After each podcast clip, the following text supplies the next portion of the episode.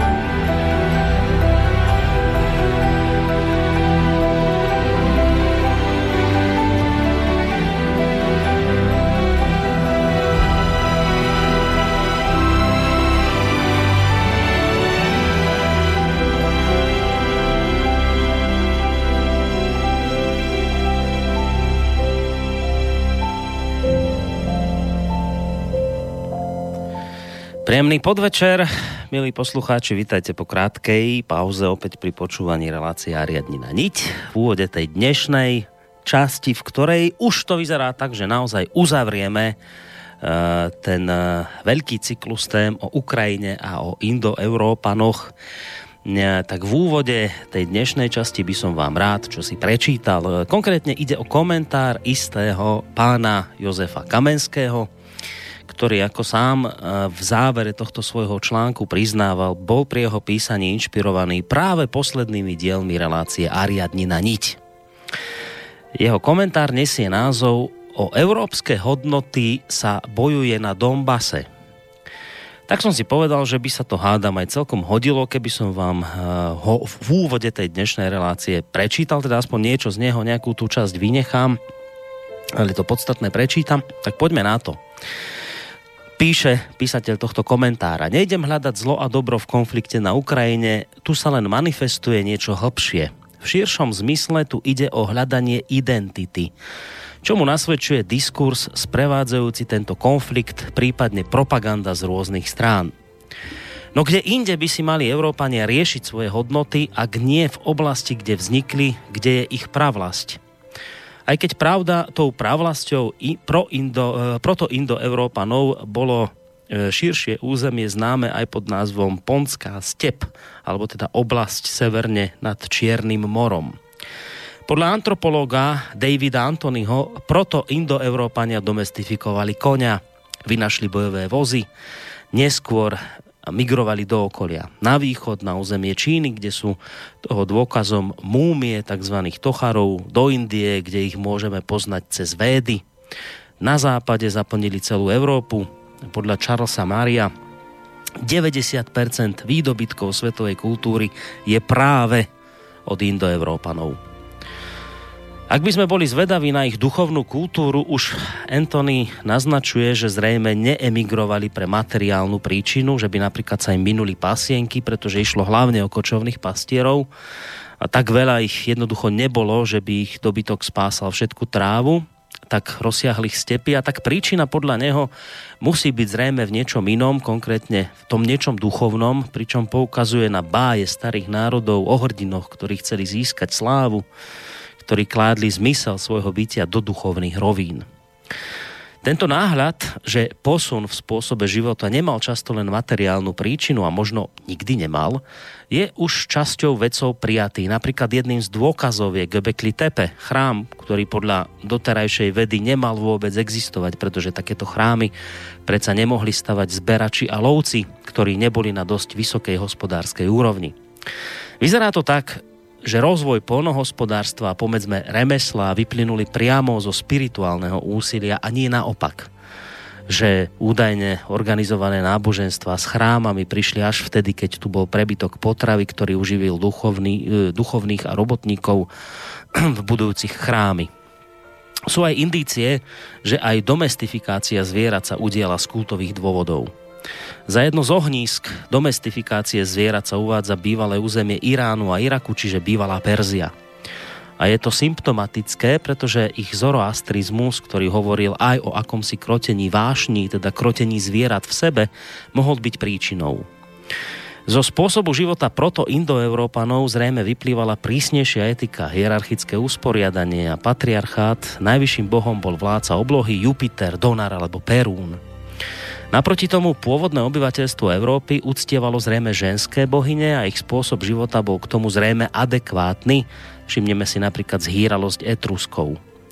Došlo ale k syntéze kultúry, e, sa doplňali, nebolo medzi nimi súperenie. Pôvodné kultúry by sme mohli nazvať viac zemské, pestujúce remesla, umenie a podobne pričom migrujúci proto indoevropania priniesli poriadok, vyššiu etiku, zrejme niečo také, čo sa dá vidieť aj dnes v indických védach Áriov, alebo aj starých príbehoch Keltov, v starých rozprávkach, bájach, možno aj v legende o Parsifalovi. Proto indoevropania v archetype Jupitera vlastne uctievali rozum, ctili si rozum, teda žili akoby v ideách, čo môžeme špekulovať, že týmto vytvorili priestor pre vedy, povedzme ako aj matematika a podobne. ako ďalej písateľ píše, môžeme sa pri tomto zamyslieť, či aj dnešný boj ľavice a pravice nie je ten starý boj medzi ženským a mužským božstvom a ešte presnejšie boj lunárnych a slnečných e, božstiev. Netreba ale bojovať, riešením je syntéza, oba postuje sú legitímne, žiaden ale by nemal mať prevahu, a problémom je, problémom je až extrém. Ale vráťme sa na Donbass, hovorí písateľ pán Kamenský. Nejde o to, pod koho vplyvom bude Ukrajina, ide o nás. Ako vyrovnáme útok postmoderného nihilizmu, ako sa znova napojíme na pôvodné hodnoty indoevrópanov, pretože kultúrne nimi sme. A ako predsa len zostaneme tým stredom medzi extrémami východu a západu. Toľko aspoň časť z článku spomínaného pána písateľa, ktorý ho publikoval na našom portáli Slobodný výber a ktorý bol pri jeho písaní, ako som už spomínal, inšpirovaný práve reláciou Ariadnina. Nič, čo aj sám teda v závere toho článku e, priznáva. Ja som tomuto pánovi písateľovi vďačný e, za to, že on vlastne celkom zrozumiteľne zhrnul niektoré tie informácie, ktoré už zazneli v doterajších dvoch predošlých dieloch k tejto téme, ale zároveň mám taký pocit, že v tom svojom zamyslení aj šikovne načrtol niektoré otázky, na ktoré by mala dať práve tá dnešná, podľa všetkého už záverečná časť tohto rozsiahlejšieho cyklu odpovede tak uvidíme, či sa táto predpoveď moja naplní a či to už skutočne bude posledná relácia. V každom prípade, vážení posluchači, vítajte teda pri počúvaní relácie Ariadni na niť. Z bansko štúdia sa vám v tejto chvíli prihovára Boris Koroni, ale čo je podstatnejšia informácia je tá, kým je obsadené Bratislavské štúdio, tam by už v tejto chvíli mal sedieť známy sofiológ Emil Pálež, hlavná to postava a tvár a hlavne hlas relácia Ariadni na niť, tak uvidíme, či nám spojenie funguje. Emil, počujeme sa a príjemný dobrý podvečer ti prajeme. Áno, počujem dobre. Výborne, takže nám to funguje. Dobrý, dobrý podvečer aj tebe, Emil, a takisto aj Martinovi Bavolárovi, ktorý je tam spolu s tebou a e, zabezpečuje technické spojenie medzi týmito našimi dvomi štúdiami. Martin, vitaj. Ahoj Boris, ďakujem. Rovnako pozdravujem Emila šťastie a všetko dobré zo štúdia Bratislava. Ďakujeme pekne, no a samozrejme ešte raz pekný dobrý podvečer aj vám, vážení poslucháči. V prípade, že budete mať chuť, tak najlepšie maily, adresa studiozavináč.slobodnyvysielac.sk alebo naša internetová stránka, zelené tlačítko, otázka do štúdia. Tým, že to už naozaj vyzerá tak, že to bude, hádam, už naozaj tá posledná časť k tomuto veľkému cyklu, kde vlastne to všetko nejak Emil uzavrie, tak skutočne už je šanca, že sa niekde možno v závere dostaneme aj k vašim prípadným mailom. E, my sme sa, a to už môžeme ísť vlastne do relácií, nech zbytočne nestrácame čas, lebo ono to tak vyzerá, že síce máme pred sebou 3 hodiny slova a hudby, že to je obrovský čas, ale nakoniec ako sa pravidelne pri tebe Emil ukazuje, tak e, aj tie 3 hodiny sú málo, tak nebudeme ja zbytočne zdržiavať. Ono to bolo vlastne v tej minulej relácii tak, že sme nejak ako špeciálne sa veľmi nevracali k tomu minulému dielu. Odporúčili sme poslucháčom, ktorí povedzme ho nepočúvali, aby si to vypočuli z, z archívu tak ja vlastne neviem teraz, že či ideme ešte trošku hovoriť o, to, o tých minulých témach, ktoré si už tu rozobral, alebo rovno prejdeme a nadviažeme na to, čo si napríklad hovoril v tej minulej relácii. V závere, pretože ona, jak si dobre spomínam, tak tá minulá relácia končila vlastne niečím tý, takým, že ty si vlastne v tej minulej relácii opísal, ako tie rôzne kmene sa sem dostávali a ako migrovali z jedného miesta na druhý, aké kmene tu rôzne boli.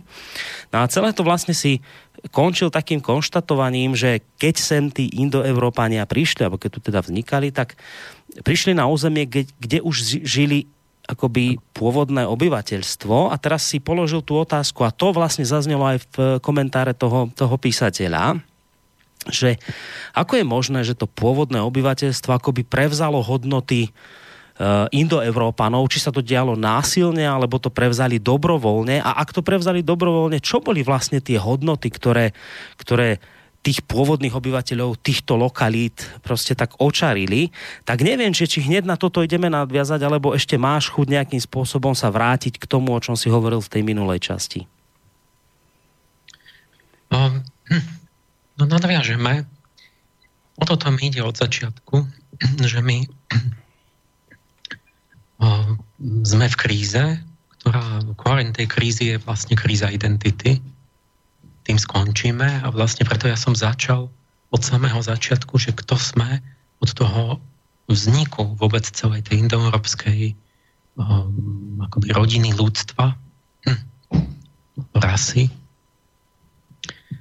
Uh, preto som začal pred 7000 rokmi uh, na tej ponskej stepi niekde medzi Dneprom a Donom, Donom a Volgou, čiže v podstate okolo rieky Don, čiže tam Donetsk a, okolo na tej stepi, tam, tam vznikalo no, vlastne jedna no, najslávnejšia objektívne vlastne vetva ľudstva, tí prapôvodní Indoeurópania, hovoril som, aké mali vynálezy, že zdomacnili konia, že tie vozy vytvorili, že ovládali bronz, v podstate s nimi príde doba bronzová.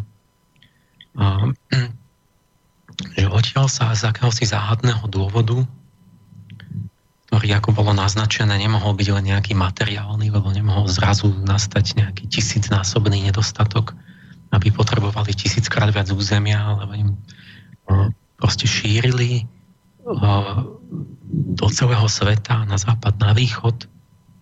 Ja som to opísal, tie, tie vetvy, to je úžasne zaujímavá história, o ktorej veľmi málo e, sa vedelo, veľmi ťažko sa to rekonštruuje, pretože vlastne nebolo písmo a mm, tie archeologické nálezy sú minimálne, pretože tá pastierská kultúra, že oni kočovali, tak si nestávali žiadne paláce, domy, kostoly. A jediné sú tie kurgan, kurgany, tie, tie mohyly, čo, čo v podstate sú len pohreby ktoré po nich zostali. Takže o, to je tak, tak povediať, tie tisíc ročia tých, tých prvých Indoeurópanov sú tak viac menej neviditeľné. O, takže je to veľ, veľké umenie si urobiť ten, ten obraz vlastne naspäť. No ale výsledok vidíme, že vlastne v 20. storočí, o, že Indoeurópania v podstate mali obdobie, kedy takmer ovládli celý svet kultúrne zdominovali celý svet, kde, kde vlastne väčšina obrovských kus ľudstva, miliardy ľudí hovoria po indoeurópskymi jazykmi. Som opisoval, ako sa teda putovali postupne v akom časovom období, jak sa delili ten, ten praindoeurópsky kmeň a tie jazyky a tie kultúry a, a tie názvy, ktoré si nemôžete zapamätať to, je, to je veľká námaha, z toho sa nevysomárite, lebo tam sú proste desiatky, desiatky kultúr a období a v každom sa niečo iné dialo a, a vlastne jazyk jedna vec a tá materiálna kultúra, keď tá keramika, čo nájdete, to je zase druhá vec. Gény sú tretia vec. Ale išlo to odtiaľ proste na nejaký taký ten sever sa ťahali Baltoslovania, ktorí sa potom rozdelili na taký severovýchod, tí, Germáni, potom na juho, nie severozápad, chcem povedať, na juhozápad išli také čo Kelto, italské, Gréci, tým smerom a na, na severovýchod Gúralu najprv išli to, čo boli prapôvodne Indo, Indo-Peržania, Indo-Iránci, ktorí sa potom rozdelili jedni do Indie, druhý na tie iránske vysočiny. A mnohé tie menšie až, až, až po tú Čínu, kde boli rôzne vetvy indoeurópske, ktoré už dávno neexistujú dnes. No a tu bola pred tými 7000 rokmi tzv. stará Európa, tá, tá dunajská kultúra a, a iné, ktorá bola iná, mala iný charakter, tak bolo povedané, že bola nejaká zemskejšia, možno ženskejšia, zemskejšia a ženskejšia. Možno tu bol ľahký život, než na tej, ľahký, ľahší život, než na tej stepi. Nejaké kňažky, ale ona bola svojím spôsobom nejak rovnako vyspelá tiež. A Emil, to iba, iba aby, som, aby sme mali jasno, ty hovoríš teraz o o kultúru, alebo teda o ľuďoch, ktorí tu žili ešte pred príchodom Evro, Indoevrópanov. Prešiel k tomu, že keď sem prichádzali tí Indoeurópania, že tu bola že ko, koho tu našli, áno, jasné. Kultúra, ale, ale proste iného druhu. A proste, ale tiež bola v niečom vyspela, lebo oni už pred tých 6-7 tisíc rokmi mali určitého taký predstupeň písma a, a meď proste ťažili medenú metalurgiu, domy stavali, proste rôzne také, také vymoženosti. Ale boli iní, ako zrejme taký nejaký rovnostársky, nebolo tu vidno nejaké, nejaké veľké rozdiely a kráľov a ne, ne, nejaké veci, ktoré nemali a ktoré priniesli tí Indo, Indoeurópania sú vlastne pochádzajú z tej, od tých stepných národov. No a teraz tá, tá naša zaujímavá otázka vlastne sa odvinie od toho, že eh, akým spôsobom, proste jak je možný tento výsledok, že po tých po tých tisícročiach, po nejakej tej, tej súčasnosti, že sa to všetko indoeuropeizovalo. Že vlastne hovoríme všetko indoeurópskymi jazykmi, celá Európa až, Áno. až Indiu a čo sa stalo s tými pôvodnými obyvateľmi. Tak, tak, tak, presne. No. V čom to bolo? To, to tom sa dlho diskutovalo o, a že proste tých, tých, ne, tých, tých, kto tam žil predtým, tak čo ich všetkých ich, ich tam proste pozabíjali, alebo mali duchovnú prevahu, že tí všetci sa pridali k ním, ale, alebo čo? A bola taká popredná akože indoeuropeistka Mária Gimbutasová, tak tá v 20. storočí bola taká, taká akoby trošku feministická nejaká archeologička, že ona mm, to videla tak, že vlastne tá, tí indoeurópania boli taká patriarchálna kultúra, ktorá mala hierarchiu a bola organizovaná vojensky a že oni stavali tie kurgany, tie mohyly No, u nás máme tie prvé mohyly, tzv. východoslovenské mohyly. A to je už tak mm, vyše, vyše 4000 rokov dozadu, 2300 pred Kristom, tak to boli už prví Indoeurópania, čo, čo, čo tu boli na Slovensku. A to sú čo tie mohyly? Ako to vyzerá? Čo to je vlastne? No to sú tie, po rusky to je kurgan a ono to není nič slávne, je to v podstate jamový hrob. Nie je to vysoké, takže nevyzerá to jak mohyla, ale býva to široké, to môže mať 5, 10, 20 metrov, nejaký kruh mm-hmm. s kameňou a tam môže byť nejaká, keď to bol aj niekto významný, tak nejaká väčšia izba a tam uložené nejaké tie predmety alebo mm-hmm, jasné. nejaký. Že je to proste hrob v takom kruhu nejakom symbolickom. No ale to vtedy ešte neboli Slováci alebo nejakí Slovania, to boli pravdepodobne tí pra, pra predchodcovia Germánov, ktorí vtedy boli tu a boli na ceste potom na ten severozápad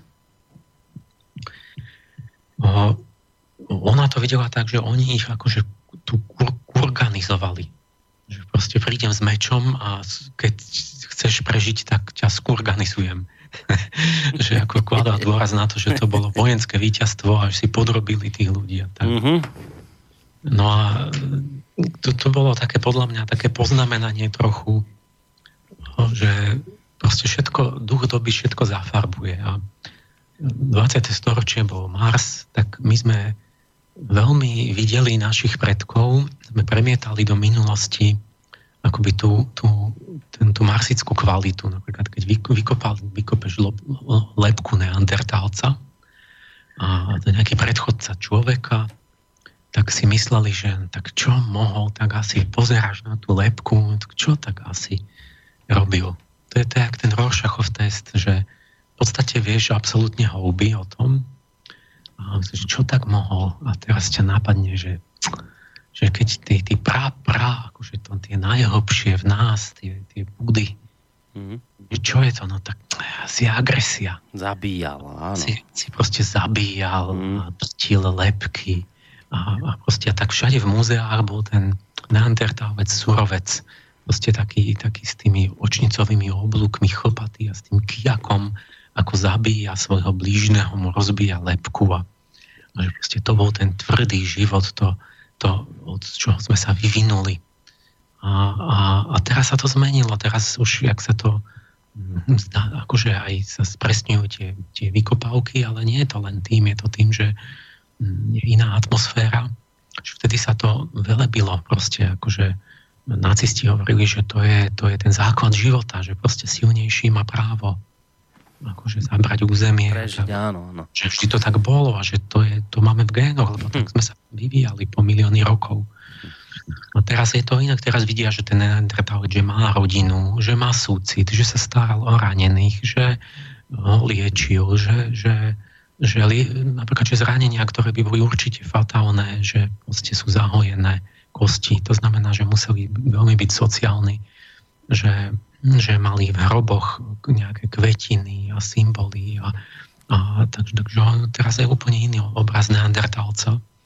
No tak sa zmenilo aj... Hm. Čiže teraz je to už o tom, že neboli takí zabíjaci s kijakmi strašných? To sa už Nie, takto sme to Proste to, to bolo, polovica toho bolo premietnutie našej agresivity uh-huh. vlastne z toho času svetových vojen a celej tej našej ideológie. Uh-huh. A tak aj s tými Indoeurópanmi, že sa to aj spresnilo, obrovská práca, až 200 rokov sa to vyvinulo a teraz máme presnejší obraz, ktorý práve ten Anthony ako taký, taký špičkový expert na to dobre zhrnul, že áno, z časti je to pravda, oni boli vojenskí na výške, mali špičkové zbranie, že ten bronz, tie vozy, to bolo ako vyššia technológia. To proste, keď možno, možno možno mali takú aj prevahu, jak keď Američania prídu niekam do, do, neviem kam, do Afriky alebo čo, že proste majú stále nejakú lepšiu zbraň, stále sú o krok popredu. No mali toho aj toho ducha organizovaného, hierarchického, ale že toto je iba časť ako tej story, ktorá není tá hlavná, že boli tam teda nejaké zrážky, že sme tí prví Praha, Germáni, ak tam, tak tam nejakú tripolskú kultúru, tam zrazu vidia opustené veľké ako mesta. Čiže mohlo dojsť k zrážke, mohli byť vojna, niečo tam vypálili. No ale viac menej veľmi skoro museli prejsť ko veľa podstatnejšie veci a to bolo, že ako sa bude žiť, nie ako sa budú zabíjať a že mm, v tom treťom tisícročí, ešte keď sa šírili, tak boli v podstate v menšine. Oni to boli ostrovy podstate po Európe tých Indoeurópanov medzi toho, tým pôvodným obyvateľstvom. Že nemohli tu, tu všetkých vyhľadzovať a proste ako menšina, alebo hm, že oni tam vidno potom, že tam oveľa dôležitejšie bolo, že tam po, po nejakých bojoch došlo k nejakému mieru, dohode, súžitiu, že, to, že tá, tá stará európska kultúra, že to oni už boli polnohospodári, vlastne tu prví, ktorí sa venovali remeslám a vôde, no ale vtedy si potreboval dobrú pôdu, nemal si hnojivo, dusikaté, takže medzi tým všade boli tie pôdy nevhodné na, na obrábanie, tak tam, a to bolo dobre na pasienky. Čiže oni zrejme vchádzali ako tá pastierská kultúra na tie pasienkové územia a boli medzi tými polnohospodármi a vznikla taká symbióza vznikala, také súžitie, že si obchodovali, vymieniali roly a mali nejakú sociálnu dohodu, že tam tí, oni, oni mali tie zvieratá, mali plno tromfov vlastne, keď začneme tým materiálnym, že mali konia. To je fantastický tromf, proste to je, to je mobilita, rýchlo môžeš niekde ísť aj, aj, aj vojensky, aj inak, aj proste sa presúvať, aj ťahať, ja neviem čo, tie vozy. Mali tie zvieratá, čo máš plno všetkých tých produktov. Veľké bohatstvo. No, tí domáci robili tam, neviem čo, keramiku a tie, tie také produkty a to, tkanie a, a proste nejaká výmena tam nastala, samozrejme materiálna, obchodná, ale niečo tam nastalo aj akoby to, tie sociálne predstavy a ideály, že jednoznačne mali tí aj tú takú organizovanosť a vojenskú prevahu tí Európania. A, takže to bol nejaký zárodok zrejme aj toho, že také inštitúcie kráľovstva, kde poskytli oni hm, ochranu alebo nejak v tých neistých časoch tomu, tomu domácemu obyvateľstvu. No, ale z nejakého dôvodu proste akoby hm, získavali takú prestíž, že, hm, že vlastne tí, tí pôvodní obyvateľia sa chceli indoeuropeizovať z nejakých dôvodov a že postupne bolo prestížnou záležitosťou chceť byť ako oni a hovoriť aj ich jazykom.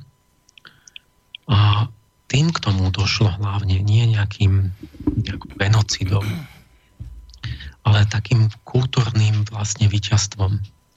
No a k tomuto sa chcem dostať k detailu, že v čom, ako to bolo a v čom to bolo a a že čo teda charakterizovalo tých pôvodných indoeurópanov a čo, čo by to mohlo byť, čo im dalo ako keby takú tú duchovnú prevahu. Hej, k tomu sa dostaneme, ale teda môžeme, môžeme určite počítať s tým, že teda to nebolo nejakým vyvraždením alebo vykinožením toho pôvodného obyvateľstva?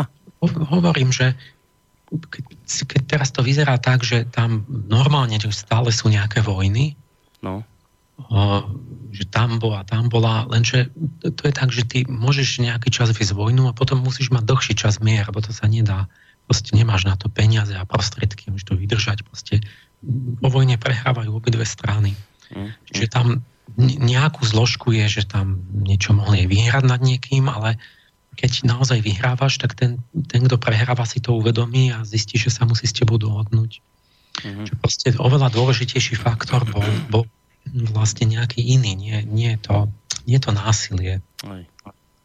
Ale to, tento celý proces trval, si uvedomíme, veľmi dlho, lebo, lebo už tá expanzia, keď začala v Michalskom období už 3000 pred Kristom, a vidíme, že v čase Rímanov ešte sú tam celé národy, ešte tie, tie neindoeurópske a, a že ešte v našej dobe historickej, že vlastne postupne zanikajú až až do, do dneska sú tie zvyšky.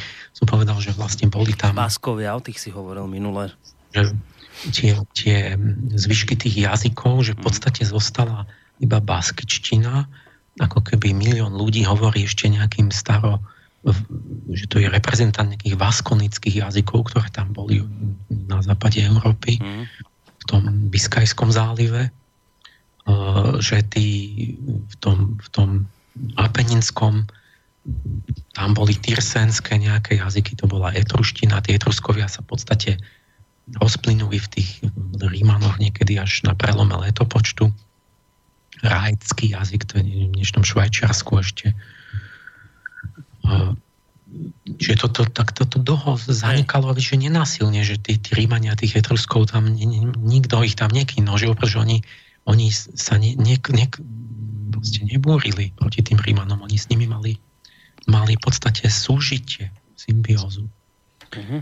A taký, taký genetický ostrov, čo zistil, že ja som bol pred pár rokmi na, na tej Sardínii, to tam ťahalo a tam je to také zvláštne, že oni to je najizolovanejšia taký, taký, taký kút, taký ostrov Európy, že oni tam, čudoval som sa, že tam nemali vôbec rybárskú kultúru, že proste na ostrov vôbec ryby. No, to som aj ja prekvapený, keď som tam bol. že sú zabednení v horách a ne, nejdú ani k moru, lebo že ich stále niekto tam robil nájazdy a napádal a že oni sa tam tak, tak za, za, zabarikádovali v tých horách a to, to teraz také smiešne, že, že, že najobľúbenejšia vec je nožík. Hm.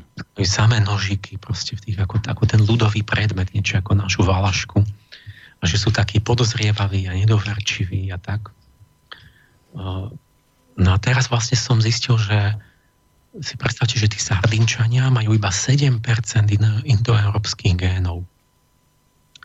To znamená, že oni tak sa tam zabednili, že oni dodnes vlastne sú geneticky síce tá Sardinčina, tam už je nejaký jazyk niečo medzi španielčinou a taliančinou, ale oni geneticky vlastne sú tí pôvodní. Takže naozaj sú tiež zvláštni zase. No vidíš, ale toto by zase potom vyvracalo tú teóriu, nie úplne, ale aspoň trošku o tom, že to sa dialo mierovo, tak títo sa zabednili, očividne teda nechceli sa nejakým spôsobom po indoevropčiť. Zabednili sa v horách, vravíš? Nie, že možno často k tomu dochádzalo aj násilne. No tak mm, určite áno, tam tá história tej Sardinie bolo, že tam boli od, od Kartagincov a Rímanov a väčšine a v podstate v každej dobe tam niekto mm. prišiel. Nejaká silná mocnosť.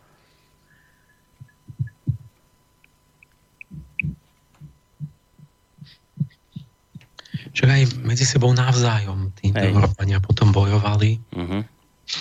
A vlastne ten výsledok toho dnešného, tak v podstate až v tej najnovšej dobe tá kolonizácia, že Amerika hovorí celá anglicky, španielsky, portugalsky, to je výsledok novoveku, nie? alebo Austrália celá. Tam to vidíme ako keby, že to nie, nie je to dávno, ale že to vidíme, jak sa to dialo. Napríklad. Tak vidíme, že do tej Austrálie, keď tak proste to bola totálna preváha nad tými originálmi, ktorí ešte tam pobehovali vlastne ako v tej, tej prvotno-spolnej spoločnosti, no, že v Amerikách no bolo tam dosť toho násilia, vidíš, ešte v tej modernej dobe, vlastne na tých indiánoch.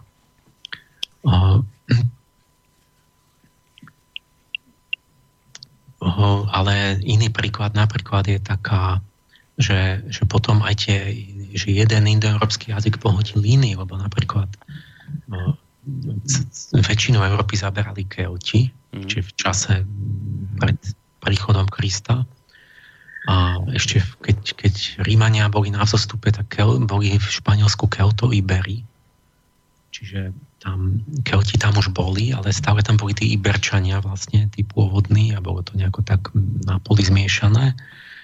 No a potom potom jak rímska ríša zvyťazila, tak vlastne oni tých Keltov poromančili, že ich, po, poitalizovali.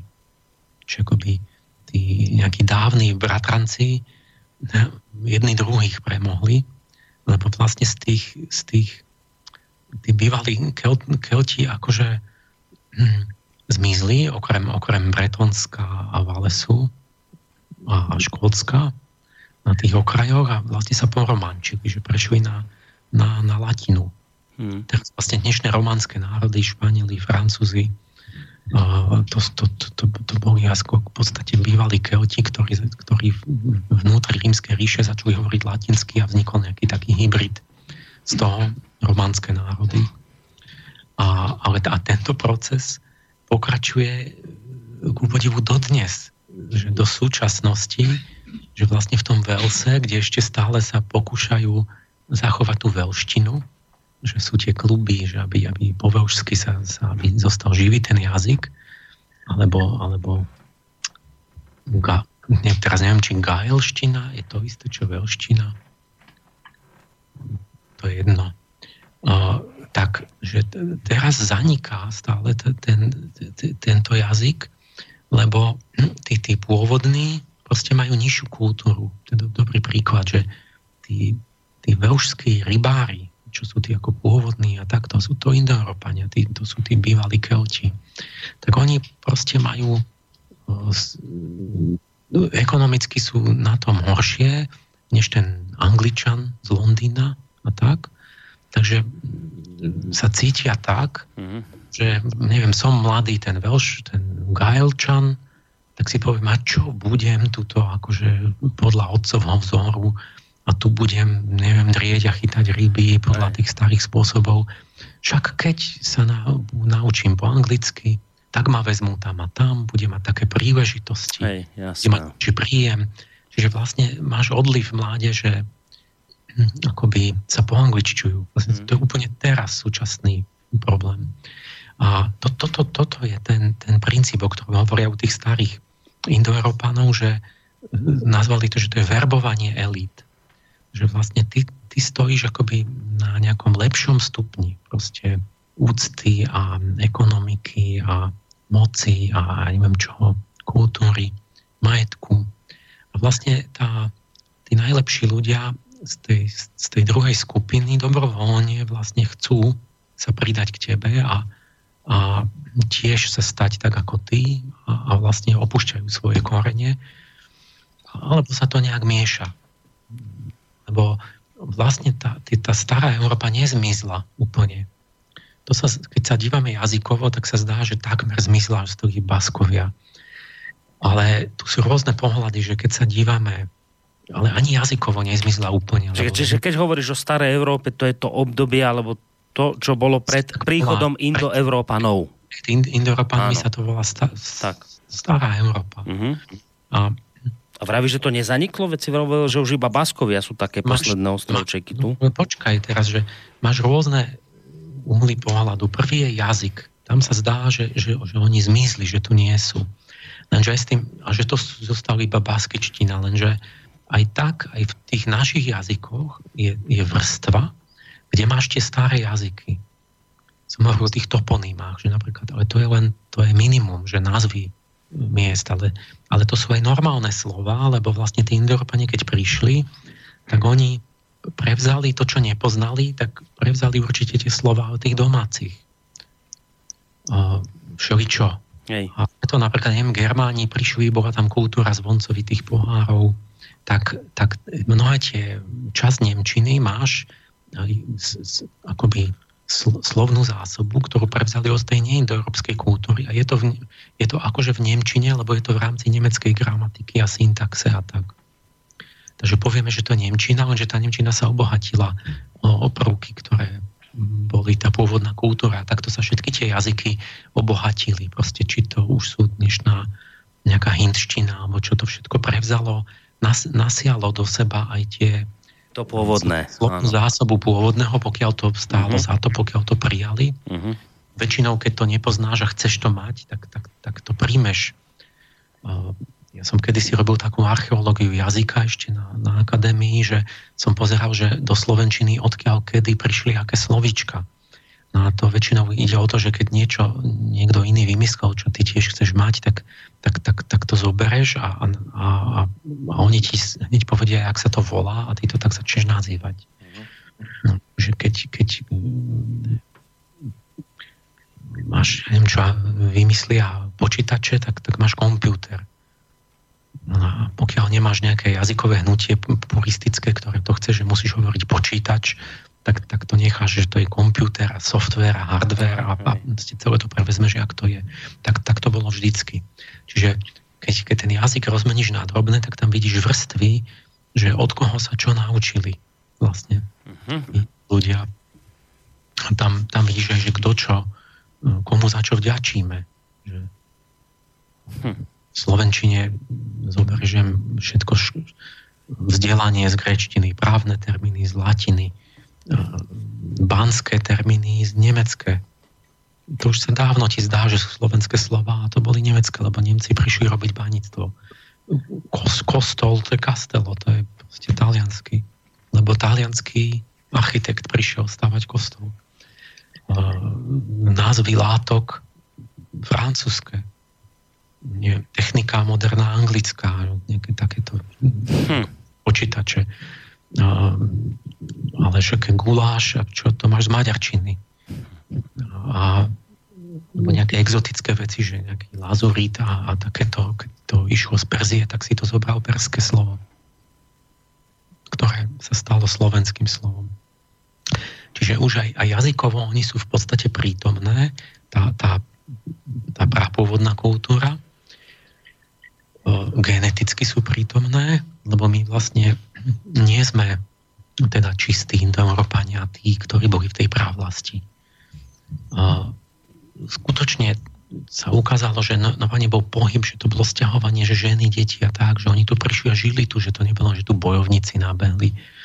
Oni tu spolu žili proste celé rodiny, jedni vedľa druhých, no ale došlo k tomu miešaniu, čiže keď to tak poviem, akože od buka do buka, že my tam tie jednotlivé kultúry, povedzme, že šnúrová keramika, tak zistili, že to bolo dve tretiny indoeurópskej tej prápovodnej genetiky a mhm. tretina tých, tých, tých, tých staroeurópanov. Tých pôvodných. Že, mm-hmm. Čiže my možno máme polku tých, tých, tých uh, génov tých, tých, tej indoeurópskej právlasti odtiaľ a polku tých, tých staroeurópanov, čo tu boli predtým geneticky. Na to, v prípade tej Sardinie máš extrém, že oni majú iba 7% tých, lebo na, na tú Sardiniu sa tam proste máš na, najmenšiu pravdepodobnosť, že sa tam do, dovlečeš až na ten ostrov. Hej. A toto, čo si teraz povedal, tých 50 na 50, to si iba tak dal ako príklad, nejaký taký som, odbrucha, či naozaj to tak je no, tu na Slovensku som zhruba? Odbrucha, lebo to by si musel... Či to nevieme presne. Každú dobu a každú kultúru, no, no hovorím, že som ti povedal príklad predtým, že v nejakom období šnúrová keramika, nejaká kultúra, že to by bolo číslo v každej dobe, v každom, na každom mieste iné. Aha. Ja som, to som tam len z brucha, že sme nejak na polovicu zmiešaní. Hej, no iba preto sa k tomu vraciam, aby to niekto nezobral ako fakt, vie, že bude hovoriť, že my tu na Slovensku sme na pol stará Európa a na pol Indoeurópania. No, že... v každom jednom by si musel detailne robiť tabulky, proste nekonečné. Čiže keď my povieme, že sme Indoeurópania, tak, tak my tým, tým áno, ale zároveň my sme pohotili mnohé iné identity, že to je výsledok tých tisíc ročí, tak ako keď niekto povie, že Maďar. Tak je, je alebo není Maďar, tak on vôbec nie je ten Maďar, ktorý bol v právlasti maďarskej, keď odkiaľ prišiel Attila, či ten Arpát. A, lebo, lebo koľko má génov tých práv maďarských? Mm-hmm. 10-20%, lebo tu bola väčšina Slovanov a hovorí po maďarsky. No áno, lebo ten má aglutinačnú štruktúru maďarčiny, ugrofínskeho jazyka. A slovná zásoba, však polka maďarských slov sú slovenské slova. Napríklad k- karáčon, čo sú tieto Vianoce, kračún. To viem, že Žiarislav posledne spomínal. Ako tak jeden z príkladov. Čo, čo oni nepoznali, že oni boli kočovným, sme boli polnospodári, tak hociaké slovo, že slama je salma. Mm-hmm. Kosa je kasa ja, hoci čo, to, tak to, to proste túto videl, a čo je toto? No, to, to je kosa. Tak, tak daj sem tú, tú, tú, tú, tú kasa. Mm-hmm. Trošku sa to pozmenilo, prispôsobilo tej ich výslovnosti alebo takým zákonitostiam a vlastne prevzali o, veľmi veľa slovičok od nás. Uh-huh, uh-huh, jasné. Takže to tiež, že to sú nejakí noví Maďari, ktorí už sú výsledok zmiešania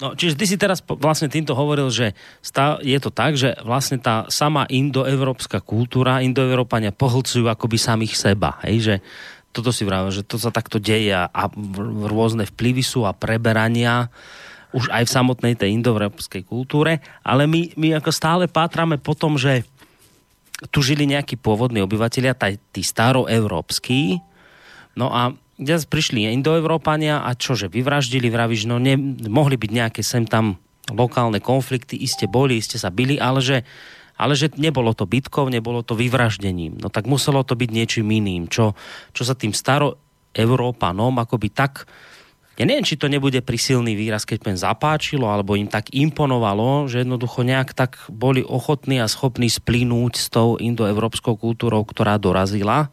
Tak na toto my vlastne akoby mám pocit, že ideme hľadať odpoveď. To je náš, bude hlavný cieľ. Ja v podstate to tak všeobecne hovorím, že kladiem dôraz, že, že, že vôbec asi všeobecne je dôležitejší ten proces toho mierového víťazstva, než toho vojenského. Um, že tak, tak aj, aj, aj v prípade iných, akože nie len tých Indoeurópanov, vidíš, aj, aj keď Indoeurópania s tými prišli domácimi tu predchodcami do styku, ale aj potom medzi sebou tie indoeurópske vetvy, že sa takto navzájom ako keby e, pre, presúvajú tie pomery, že ako keby jedno druhé kultúrne ako by sa nejak pohotia. Mm-hmm. Že to súvisí s nejakou tou takou akoby nejakou prevahou. Proste, že v niečo máš návrh, hej. Kultúrnou, duchovnou, alebo ekon, alebo nejakou takou celkovou. Mm. K tomu to chcem, ale teraz ešte by sme pred pesničkou, keď som pri tých génoch, robím takú odbočku do tej, do tej fyzickej antropológie tých indoeurópanov, lebo hm,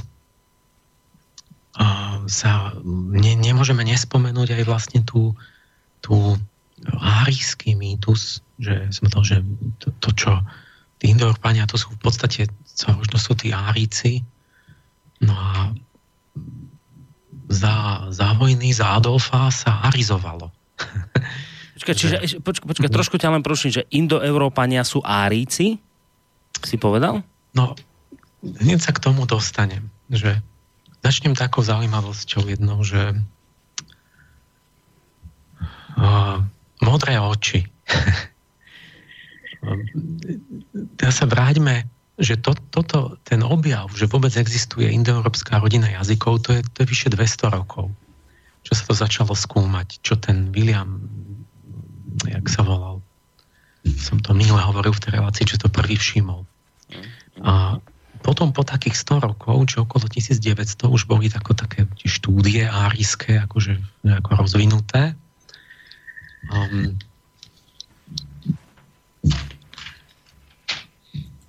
a veľa sa o tom filozofovalo a sa rekonštruovali tieto, ako to bolo s tými, s tými Áricami a prišli na to teda, že mali ten slnečný kút, čo som ja hovoril, že nejak v tom Michalskom období to bolo, tá expancia začala, že priniesli tie, tie, tie sošky, zrazu sú tu tých slnečných bohov s labuťami a také tie apolonského typu.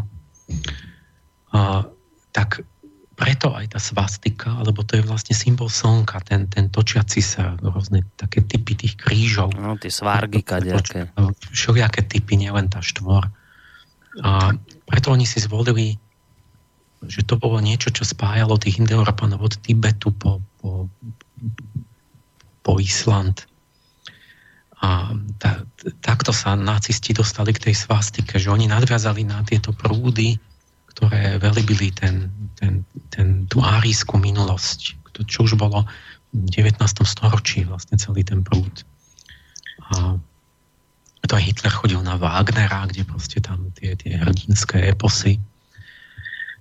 No ale mali ešte relatívne obmedzené vedomosti. Dneska by sme povedali, že to, toto slovo, ten áriec vznešený, to, to bolo zrejme, teda určite vieme, že sa tak nazývali tí indoiránci. Čiže to je celá tá akoby východná vetva, čo išli na, na východ z tej pravlasti. A pravdepodobne toto slovo asi nepoužívali tí všetci, čo išli na zápas do Európy.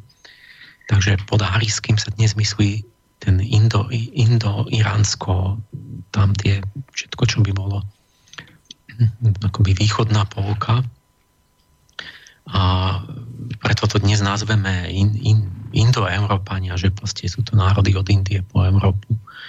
A už sa nepoužíva to árisk, teda používa, ale v tom užšom význame je to, lebo to v Aveste alebo v tých vovedách, tam, tam, tam to je, tam vieme, že sa tak nazývali. A teraz ale keď máte taký ten, ten stereotyp, že jak tí nacisti mali aj to Lebensborn, že ako chceli rozmnožovať tú, tú, tú čistú rasu, oni, oni tento genetický determinizmus nevymysleli vôbec tí, nacisti, ale to v podstate mali od Angličanov, od Darwina. On, oni vlastne darwinisti začali s tým, že je nevyhnutná eugenika, že musíme čistiť gény, lebo vlastne kultúra, nositeľom kultúry sú hlavne gény. Že proste keď máš zlé gény, tak s tým nič nenarobíš. A preto je dôležité vlastne urobiť genetickú očistu. A toto, toho sa chytili akože nemeckí nacisti a to vystupňovali to proste až do tých koncentrákov ale mali tú predstavu, že tam bol chlapík, ktorý tí predchodcovia, nejaký Madison Grant, to bol americký takýto bádateľ, niekedy koncom 19. storočia, ktorý takto bádal a zároveň fantazíroval o tých áricoch, lebo ako vravím, to je tak zastretá minulosť, že tam treba proste dosť fantázie si domyslieť, že jak to bolo.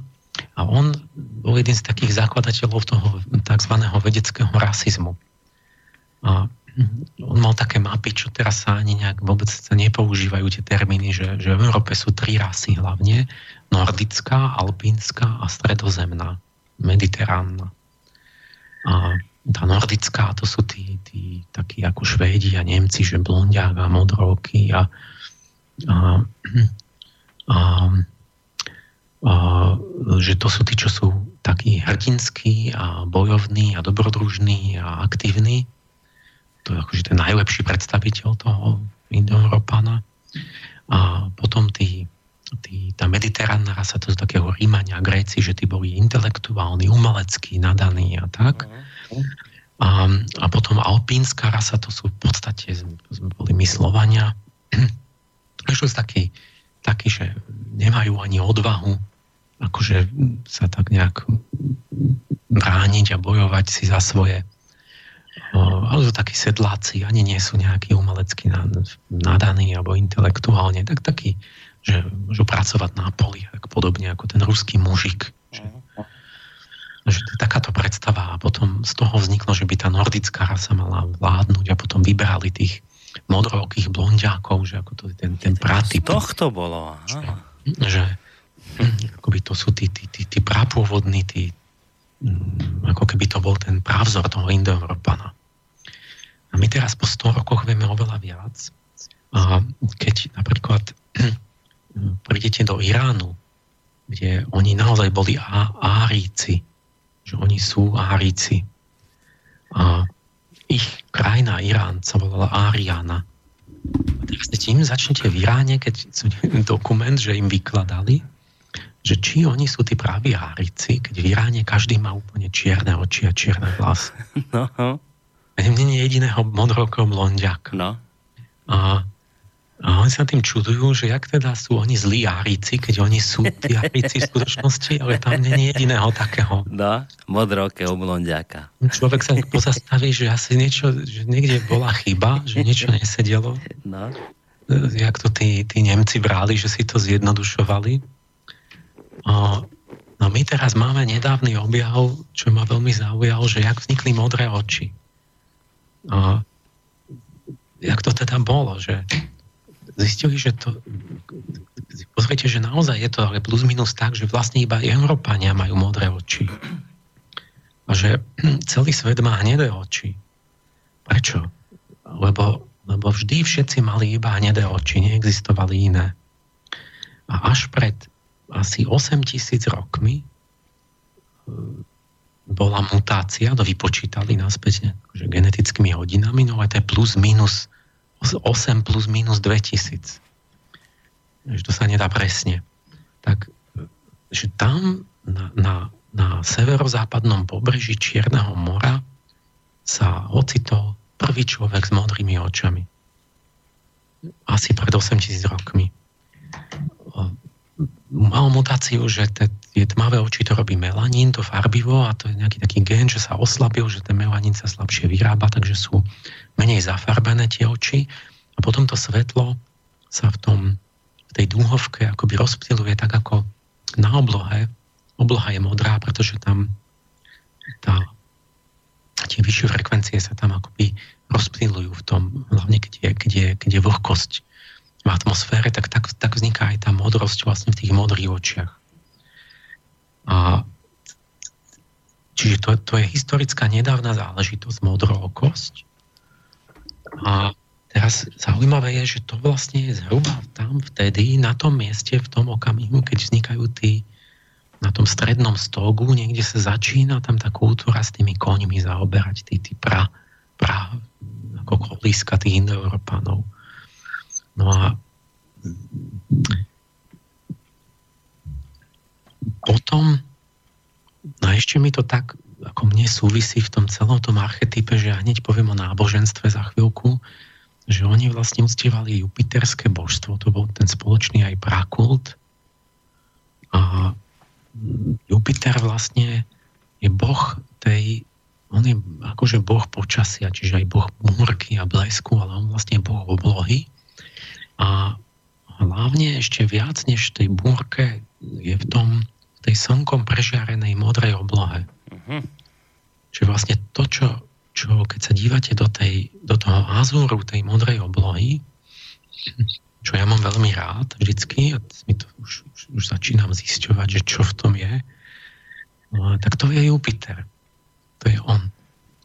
Toto oni mali nad hlavou na tých stepiach asi celý čas.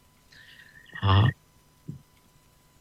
preto je Jupiterská modrá, alebo kráľovská modrá, taká, taká hlboká síta. A preto, teraz čo je, čo je, čo je, prečo? Že my máme Jupiter, určitý kráľovský archetyp, je to to, čo uctievali Indoeurópania. E, modrá je nejaká, ktorá nejako súvisí s tými jupiterskými mm, hodnotami, alebo akoby kvalitami. E, no a teraz my zase úplne, to je nový objav, nejakom 20 rokmi. Zistili, že v oku nie sú len tri tie senzory pre tri farby, ako by tá žltá, červená, zelená, či čo to tam je, ale že tam je štvrtý, štvrtá svetlocitlivá bunka, štvrté akoby to, ten pigment, ktorý sa, ktorý sa volá melanopsín, No, že ten sníma iba modrú farbu. Ale sme o tom doteraz nevedeli, lebo ten je, to je úplne podvedomé, to je mimo nás. To, čo snímajú tie tri pigmenty na sitnici, to je to, čo vidím, čo si uvedomujem, že, vidím niečo. Ale tam je štvrtý, ktorý ide rovno do podvedomia a to, to proste všeličo robí v človeku v tele a tak, ale to je niečo, čo nevieš. Mhm. Ale ovplyvňuje to v podstate náladu a celý stav tela. Ovplyvňuje to akoby, inak časuje to tie cirkadiánne hodiny, že kedy je deň a noc. Keď svitne slnko ráno je tam modrá, tak, tak vlastne organizmus vie, ten podvedomý organizmus si uvedomí, a je ráno a ideme na všetky činnosti, čo, čo s tým budú súvisieť. Jednak to súvisí úzko so serotonínom a s rôznymi hormonálnymi proste takými tým prestavením a pomermi. A vlastne tá, ten pohľad do tej modrej eh, robí to, že on prestaví človeka psychofyzicky tak, že zrazu je v takom stave, že je schopný lepšie myslieť, sústrediť sa, zapamätať si, taký pokoj vzniká, proste modrá vytvára pokoj, vytvára schopnosť akoby nejak tak trezvo uvažovať, ako by to bolo priaznivé pre myslenie, pre upokojenie, pre takéto nejakú intelektuálnu činnosť že teraz začína svítať, že aké, tam sú aj nejaké fyziologické spojnice, že prečo modrá má takéto účinky. A Indoeurópania majú takéhoto boha, majú radi tú modrú,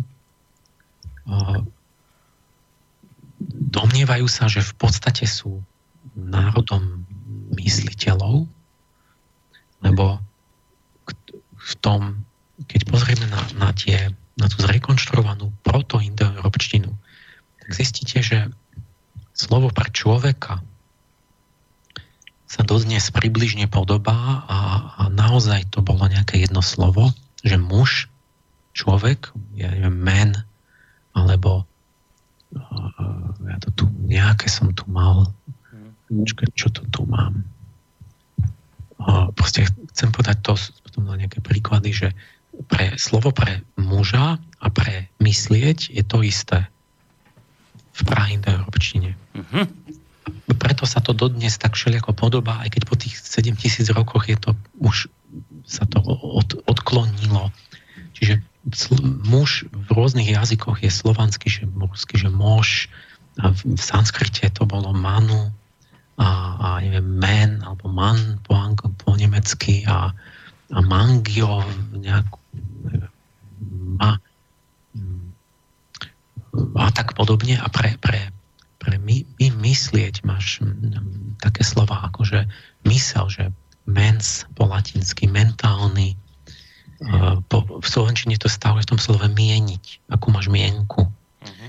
V Nemčine meinen, myslieť si, was meinst du?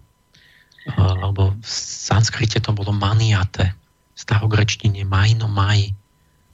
To mna tam je akoby. A, t- a toto vlastne tí jazykári hovorí, že to, toto je tým, že zrejme to, to, tá, tá predstava Indoeurópana o samom sebe bola v tom, že on to je ten človek, ktorý myslí. Ale pod človekom myslí seba, to, to vždycky, že svoj kmeň. Tak to sú tí, čo sú znešení, pretože myslia. Nemysleli človeka všeobecne, ale mysleli seba. Lebo tí druhí to boli nejakí nie ľudia, to, to ako Gréci, že my, my sme my a toto to sú, sú iba barbari a takže nejakú inú kultúru tí druhí. Mm-hmm. Takže vlastne ten, to je seba označenie. A teraz toto, keď si tak dáte, že ten Jupiter, to je akoby právzor toho takého múdreho, rozvážneho myslenia, a, takej múdrosti, súvisí to nejak s tou modrou. A teraz prídu tie modré oči, sa tam objavia vtedy. No ako náhodná mutácia, samozrejme. Mutácie sú vraj náhodné. A budiš, keď to bola náhodná, akurát tam vtedy, tak to padlo určite veľmi vhodne tam tým praindoeurópanom a z nejakého dôvodu sa museli rozšíriť tie modré oči. Uh-huh. Predstav, že máš milión ľudí, čo majú, všetci na Zemi majú hnedé oči. Ty Hej. si ten jeden, čo máš poruchu, máš modré Hej, oči. Ale to sa môže stať, čak áno. jeden. To môže Keď byť. Keď no. nebudeš mať deti, tak je koniec a nikto nebude mať modré oči mm. už na svete. Hej. Ďalších milión rokov. A že ty si musel mať nejaké deti a tie museli mať deti, ale ste museli mať poriadne veľa detí. No. Na to, aby vy ste zrazu stihli, že z toho, že ty si bol jeden medzi všetkými na svete, že zrazu ty si dokázal preonačiť Európu, že tu je riadny podiel modrokých, neviem koľko, ale tam v tej Škandinávii, tam to máš aj 90% boli tí, tí, tí Švédi pôvodní, že boli všetci blondiaci a modrovky.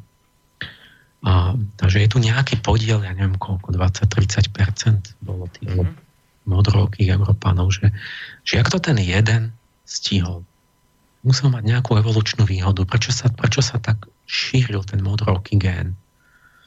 No na to boli nejaké hypotézy, ktoré som tu, tu sa snažil vypísať si, ale nakoniec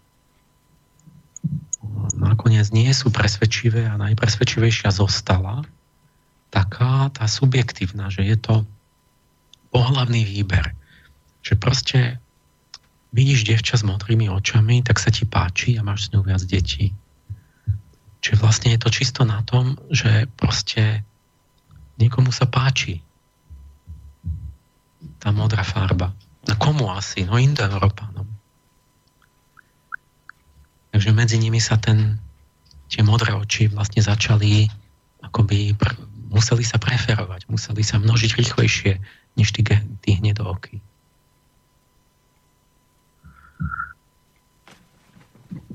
No dobre, a tam... Nie, no. Niečo, to, to, to nechám tak, to, no. to, je, to, je, to je akože taká trochu záhada, že je to také zvláštne, ale, ale proste tá pravda je taká, že pôvodne tí, tí prapôvodní Európania tiež boli všetci, že mali trošku blečiu pokožku a tak, ale tiež boli všetci tmavovlasí a tmavooky. Tak ako, tak ako každý.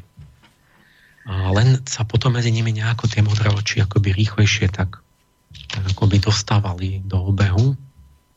A týmto ja len ukončím ten, tú nacistickú epizódu teda, že tým sa aj vyču, vyčleníme trochu, lebo ja tiež idem ospevovať Áricov. No, a vlastne sa by vysvetlo, že to je, že to, tu je nacistické rádio. Ale to sú práve tie jemné veci, že my nemôžeme takto hlava, nehlava, že počujem nejaké slovičko, tak, tak všetko mám už len škatulky, že práve tá, tá kultúra akoby inteligentná je v tom, že rozlišujeme.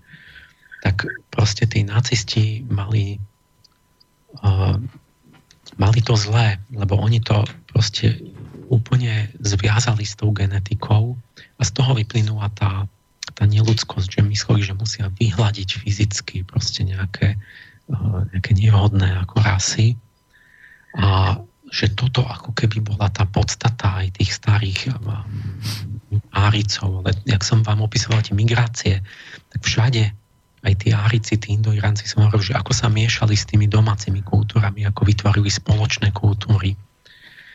A aj v Aveste, aj v Rgvéde, čiže u pra, pro Indov, proto-Indov a u proto-Peržanov e, máme to isté napísané, to znamená, že to je ešte dedictvo tých práve tých praáricov, keď ešte Indo-Iránci boli v jednej, jeden národ. Tak tam vtedy vieme presne, aký mali na to názor.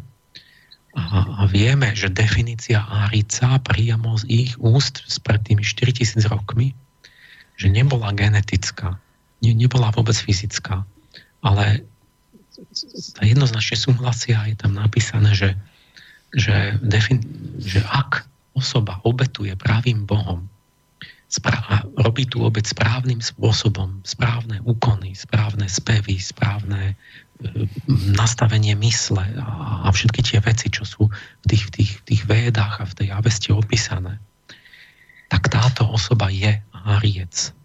Čiže definícia árica nie je rasová. Definícia árica je rituálna vlastne, mm-hmm.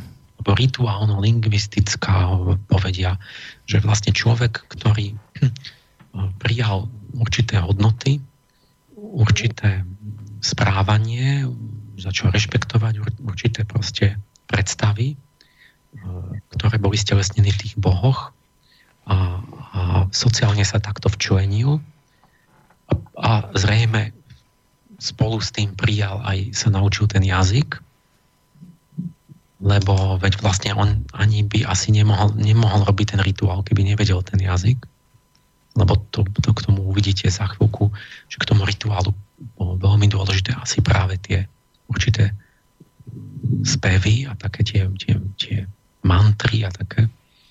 Takže to, to boli tí, tí z tých iných kultúr, ktorí prijali tú, ten ritualizmus a tie hodnoty, tak oni tak ty si Ariec. Či... A neriešili genetiku to znamená, že... Keď prijali to, čo tí pôvodní vyznávali, hej? Nie, že ty si, ty si, ty si bol z tej ne, nearijskej kultúry, no. ale keď ty si povedal, ja chcem byť Áriec a budem a si sa tak správal. Áno, tak ti povedali, že si Áriec. Tak ti, že si. Proste mm-hmm. ťa, ťa prijali do toho, mm-hmm. do toho spoločenstva, do tej štruktúry sociálnej. A ty si tam vlastne zostal, priniesol si tie svoje gény, tým de facto, možno aj nejaké znalosti, aj možno aj nejaké slovička jazykové, ale vlastne si prijal, si sa prihlásil k tým hodnotám a naučil sa si ten jazyk a začlenil si sa do toho, do toho do tej hierarchickej štruktúry sociálnej toho, že čo od seba očakávali navzájom, k tomu sa dostanem ešte. Ale týmto len uzavrieme to, že, že to, čo vyčítame nacistom, že urobili tú eugeniku, ten rasizmus, gen, tú genocídu. Vlastne.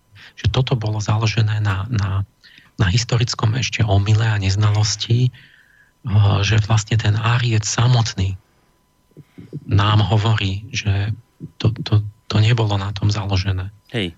To bolo, a preto to je dezinterpretácia. Čiže sa Hitler katastrofálne mýlil. Tak to by sme to a, mohli povedať. Áno, že keby on to mal robiť podľa tých Aricov, keby tu bol Zoroaster a pri Hitlerovi, hmm. by mu povedal, ale veď ten nemecký žid, ktorý chce spolupracovať s Nemectvom a budovať národ a, a, a uctievať spolu s tebou. Tak je Áriec. Čiže mm-hmm. hodnoty. Tak on je Áriec. Hej. Rozumiem. Nemôžeš ho, pretože má, ja neviem, no, čiže a, a ten, kto to nerobil, tak ten bol Dásiu. To je dá, Dása, to bol, to bol ten neáriec. Mm-hmm. A toto slovo potom neskôr v Indii dá sa, dodnes znamená služobník. To je ten šúdra, alebo ten nejaký príslušník toho, ten, ten kto má poslúchať. A, čiže to sa tak, no proste vidno, že tam prapovodne je niečo, že ten, ten Áriec vlastne prevzal tú, vla, tú moc, alebo teda, že je ten, ten vyššie postavený. Ale pôvod, prapôvodne to, to nebolo tak ostro, podľa mňa to bola určitá druh spolupráce, že boli, boli akoby mali nejakú takúto tú kráľovskú inštitúciu alebo vodcovskú a, a spolupracovali s tými druhými. A neskôr sa to možno úplne zobsulo, že to sú vlastne tí poskoci. Rozumiem. Uh, ideme dať teda ten hudobný predel, Emil? Mm-hmm. Dobre, tak poďme naň. A potom, tu vidíme aj nejaký mailik prišiel, tak s vašim mailom, to teraz hovorí Martinovi, ktorý písal, s vašim mailom začneme, lebo však o tom je teraz aj reč, tú druhú časť našej relácie, ale teraz ideme trošku hudobne odýchnuť.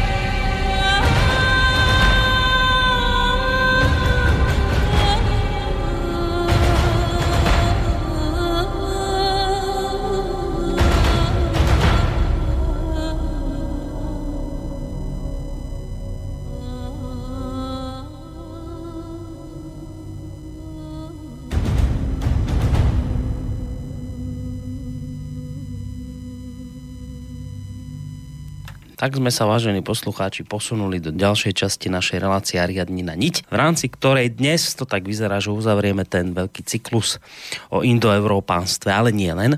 Uh, ja som spomínal, že už sa aj niekým Meliku dostaneme. Prišiel tuto od poslucháča Martina, ktorý takú, Emil, takúto zapiklitú otázku má, že Prečítam ti jeho mail. Dobrý večer, počúvam vašu reláciu a dlhodobo mi vrta hlavou jedna vec. Ak sme všetci potomkovia, alebo aspoň z časti potomkovia indoeurópanov, ako je možné, že my tu na Slovensku, ale aj iné národy okolo nás sú biele a Indovia sú tmaví? Viete mi na to odpovedať? To je ľahké, to je tým miešaním, že Indovia, my povieme, že sú Indoeurópania, ale práve jak som hovoril, že to je tak, keď Maďar povie, že je Maďar.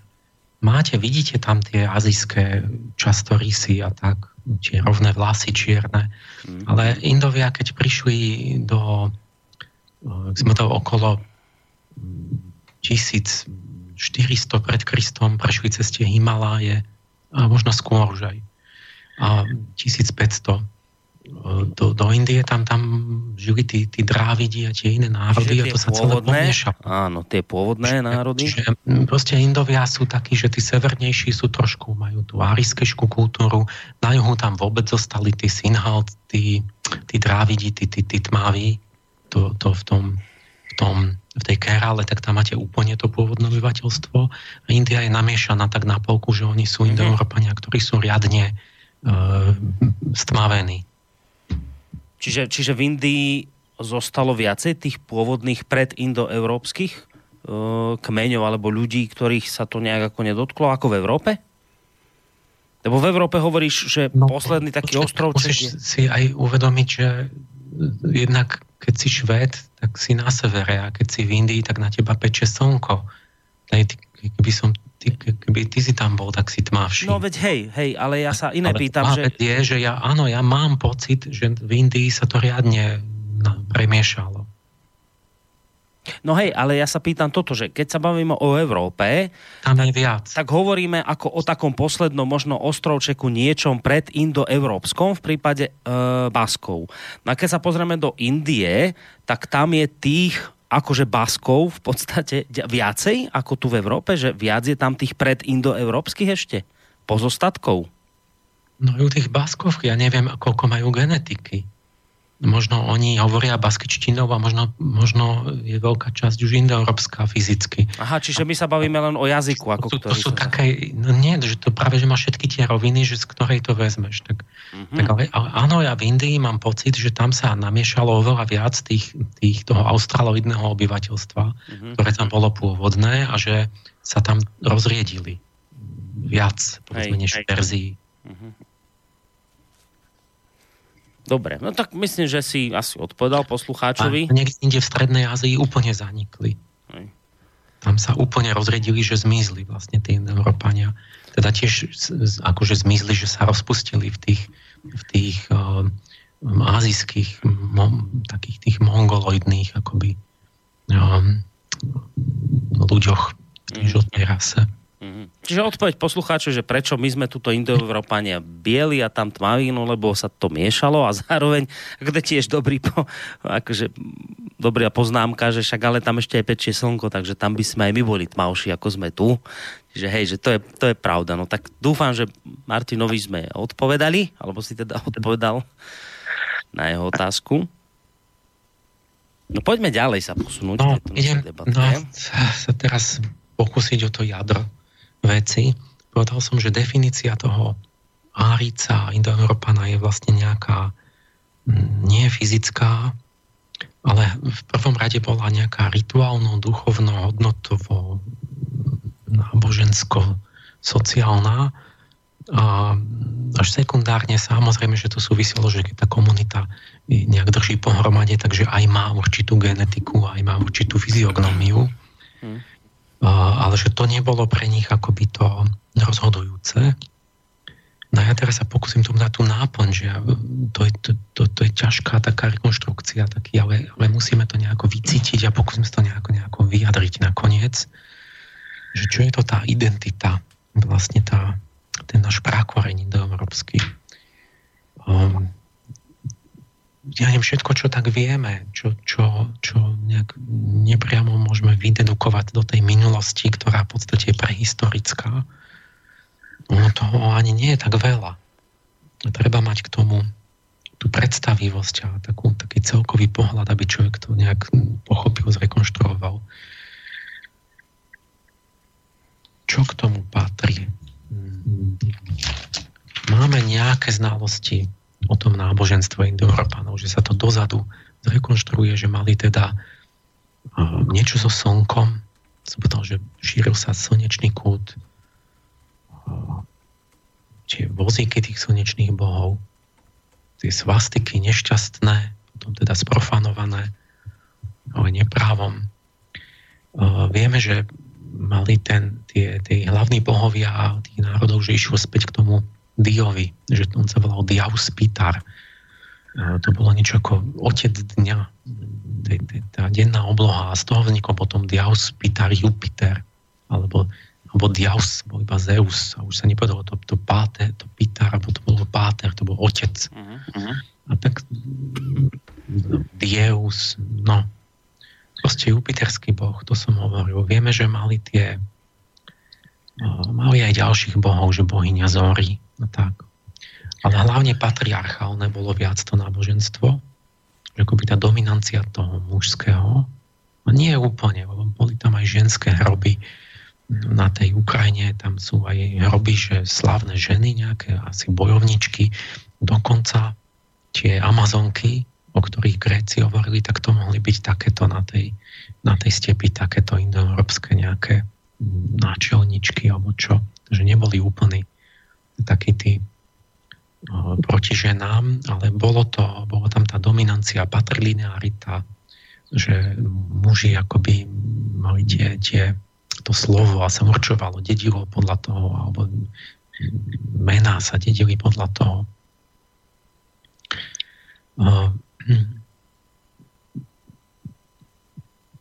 Je v tom náboženstve napríklad taký motív, že, že súrodenci, ktorí majú niečo s koňmi. My dvaja bratia, to sú, to sú na rôzne verzie, že to je vlastne súhvezdie blížencov. My, my to máme z gréckej verzie, že Castor a Pollux sú dvaja súrodenci, takí polobožskí, ktorí um, sa volajú Dioskúri a, a, a neviem už, čo majú s koňmi, to som zabudol, väčšinou majú. A tie sme dali do toho súhvezdia blížencov, ktoré v zime vidno. Ale v Indii je podobné, sa volajú Ašvinovia. A starí Germani mali, že Henkista, Horsa, tiež taký nejaký s koňmi spriaznení dvaja bratia. A väčšinou to je nejak tak, že nejako tragicky sa obetujú alebo zahynú, ale sú zakladatelia niečoho, nejakí kultúrni hrdinovia. O, tieto mýty to ide niekam dozadu, jak som povedal, že keď sa pýtal ten, ten, ten Anthony, že prečo začali expandovať, tak z tých dôvodov bol, že povedal, že tam mohli byť určité tie predstavy, určité mýty, ktoré poháňali k nejakým hrdinským skutkom vlastne tých, tých mladých mužov a dá sa tam tušiť, že tam boli no, že, že v tej indorovskej tradícii patrila také tie mužské spolky, to sa volalo možno korios alebo kurios, že mladí muži zviazaní ľubom navzájom sebe v tom spolku a predkom, ktorí pestovali asi nejaký taký kult, neviem čo, proste zdatnosti, statočnosti, hrdinstva alebo nejakých takýchto vecí, ktoré potom neskôr sa to odráža v tých všetkých tých, tých mytológiách od, od, od Írska po Indiu. V tých starých časoch vidíme, že tam čosi také mali, že mali opasky, už, už jak putovali tí prví Kelto-Italovia do, do Rumunska, tam do Bulharska dnešného, tak mali, mali uh, napríklad, že na, náhrdelníky z nejakých takých psovitých zvierat, buď vlk alebo pes. A um, sú také tradície, že mali nejaké také kluby. A ten opasok je zaujímavá vec, že to symbolizovalo, to tí archeológovia využili tak, že to bol ten opasok znamená nejaký slúb a nejaký záväzok.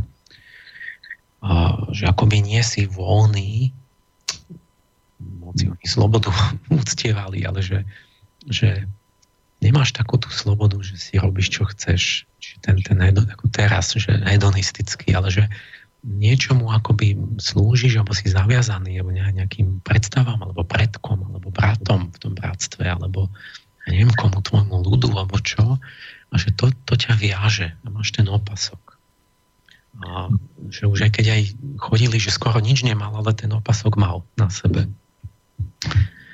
A ja by som to ešte rozšíril, že mne to tak ako z takého duchovná, duchovného pohľadu, že ja som v tom opasku videl to, že áno, ale že ešte hlbšie, presnejšie, že to je ten, tá podstata toho slnečného hrdinu je, že on, on premieňa nižšie na vyššie. A ten opasok je akoby vnútorne videné mysticky, akoby predeluje tú dolnú časť človeka, akoby tú nižšiu, tam, kde sú tie zvieracie púdy, od tej hornej ktorá, kde je vedomie, kde, kde je tá ľudská časť. A akoby tam bola tá, tá transformácia, to, že, to, že ten, ten európsky hrdina, keď je opásaný, že on, on pre, premieňa nižšie sily na vyššie. Že duchovne ako keby niečo jak s tým koňom, že keď človek jazdí na koni, tak vlastne ten, to zvieracie slúži, skrotí sa, slúži a pomáha sa dá, dostane do služieb toho, toho ľudského. A takto je tak v človeku samom, že vo mne je zviera a to je tá dolná časť viac a hore tá hlava alebo hruď, to je tá horná časť, kde sú myšlienky, nejaké vyššie city a že vlastne ten opasok podľa mňa toto aj znamenal, že to, že, že to, to nižšie slúži vyššiemu a že si zaviazaný vlastne robiť túto premenu. A to je podstata slnečného náboženstva.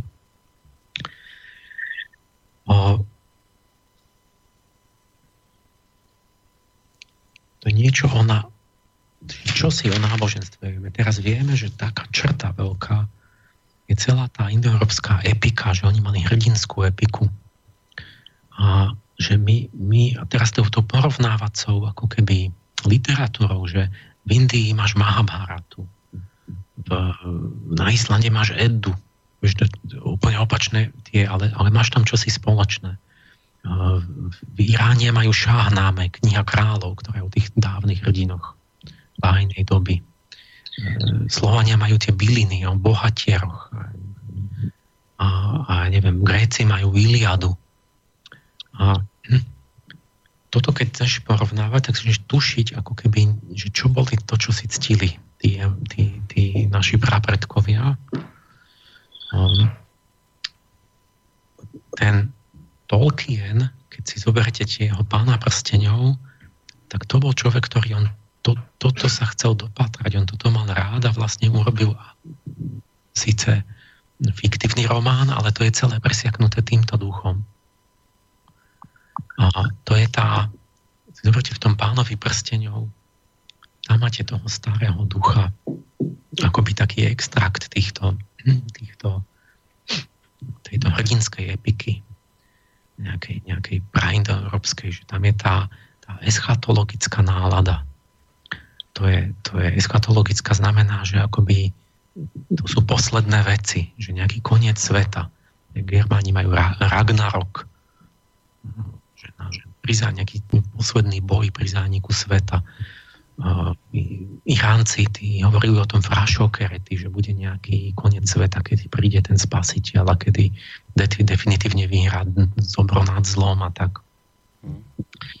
A tam v tým pánovi prsteňov, tam vidíte to, toho, toho ducha, že, že uh, ten akoby po, pointa akoby o čom boli dejiny čo sa deje vo svete, je ten zápas dobrá zla. To je znova súčasť toho slnečného archetypu, že slneční bohovia bojujú s temnotou. Týmto boli preniknutí tí, tí, tí harici, že a v tom pánovi prstenov tam že tam, tam, tam tí, tí škretí a proste obrovské množstva a valí sa to zlo a tak. A tam sú tí statoční proste nejakí, ktorí ešte predstavujú tú vysokú kultúru, tí rytieri a takto a, a majú tú náladu, že ideme proste za tie naše ideály a to je jedno, či zomrieme a tak a tam každú chvíľu tam niekto hovorí tam, že to dnes je dobrý, dobrý deň na, na smrť. Že čo myslíš? A tak, že pohrdajú tou smrťou. A toto je, toto je vo všetkých týchto starých eposoch, že oni majú tu, že sláva je nad život. Že tá, tá, tá, im, oni nechcú prežiť. Oni sa nesn, ten, ten praindoeurópan sa nesnaží si zachrániť život. Tak ako možno, že aj mnoho iných tých národov, že ide o to, že prežiť. A dneska tá ideológia, že prežiť, aj ten darwinizmus je, že no, to treba prežiť. To, to, je, to je nejaká stránka pravdy hmotná, že je dobré aj prežiť. Ale tá, ten, tá nálada toho indoeurópskeho hrdinu je, že on chce, on chce, aby tie ideály prežili, aby, aby tá pravda prežila. A, a keď to inak nejde, no tak už teda žiaľ, ale taký vedľajší dôsledok, že on to fyzicky neprežije. Ale to je menej dôležité. Z toho vzniká to hrdinstvo. Ale oni, oni myslia, že tá, to je to tá nesmrteľnosť. Vtedy sa dostane do neba, že vlastne títo statoční, čo, čo sa stanú slávni, že tí idú do neba a tí, tí, tí sú väčší. neviem, kto to, to, to musíte si pozrieť staré báje, že povedzme um, teraz už neviem, že ktorý čo povedal, írsky taký veľkohrdina je Cuchulain. Tak ten hovorí, že radšej by som žil jediný deň, by som dal prednosť žiť jeden deň, keby, keď viem, že budem slávny a že budú o mne rozprávať a spievať pri táborových ohňoch a tak, než prežiť celý život a neurobiť nič. Lebo a ten jeden deň, keď budem slávny, budem nesmrteľný. A keby som celý život niečo tu len jedol, pil konzumný život, a tak hm, a zanikol by som po smrti. Lebo vlastne ten, ten, čo žil bruchom, nejde do neba, jeho roztrhajú mocnosti, vlastne temnoty, on sa, on sa rozplynie. Nemá v sebe akoby tú, tú nesmrteľnú slnečnú iskru Čiže o toto, o toto je myšlo. Ten nejaký iný, ja neviem, či to bol Karna, ten hovorí, že, že slávny človek ide do neba. Ten, ten žije väčšine. Achilles vlastne, jemu dali na výber, tam, tam bola taká epizóda aj s Achillom, áno, že či chce mať krátky a slávny život, alebo veľmi dlhý, bohatý mm-hmm. a mhm. tak. A, a, a, a on povedal, to je jasné že chcem žiť krátko a, a byť najslavnejší bojovník a tak to aj bolo, že tam zomrel pri tej troji. A, čiže oni akoby mali, tu, tu tam jednoznačne vidí, že duchovné hodnoty sú nad, nad prežitím, nad materiálnym. Mm-hmm. A už ako to bolo naozaj, že jak to, toto, že čistých pohreb, tam je vidno, že sa robili tie významný človek, keď zomrel, že boli tie veľké zhromaždenia, tie pohrebné obety, rituály a tam z tých, hovoria, že z tých žalospevov asi vznikli tie hrdinské piesne a takéto celé tieto báje, tie mýty o tom, že, že sú nesmrteľní, že sa na nich nezabudne, že, že, že proste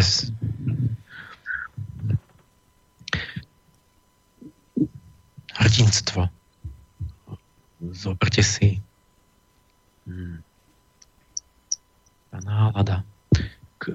V Mábarate je Krišna s Arjunom. Arjuna má, má bojovať proti, hmm, bojujú, vlastne to je, to je veľký boj Bharatovcov. Bojujú dva, dve vetvy rodiny, Panduovci a Kuruovci.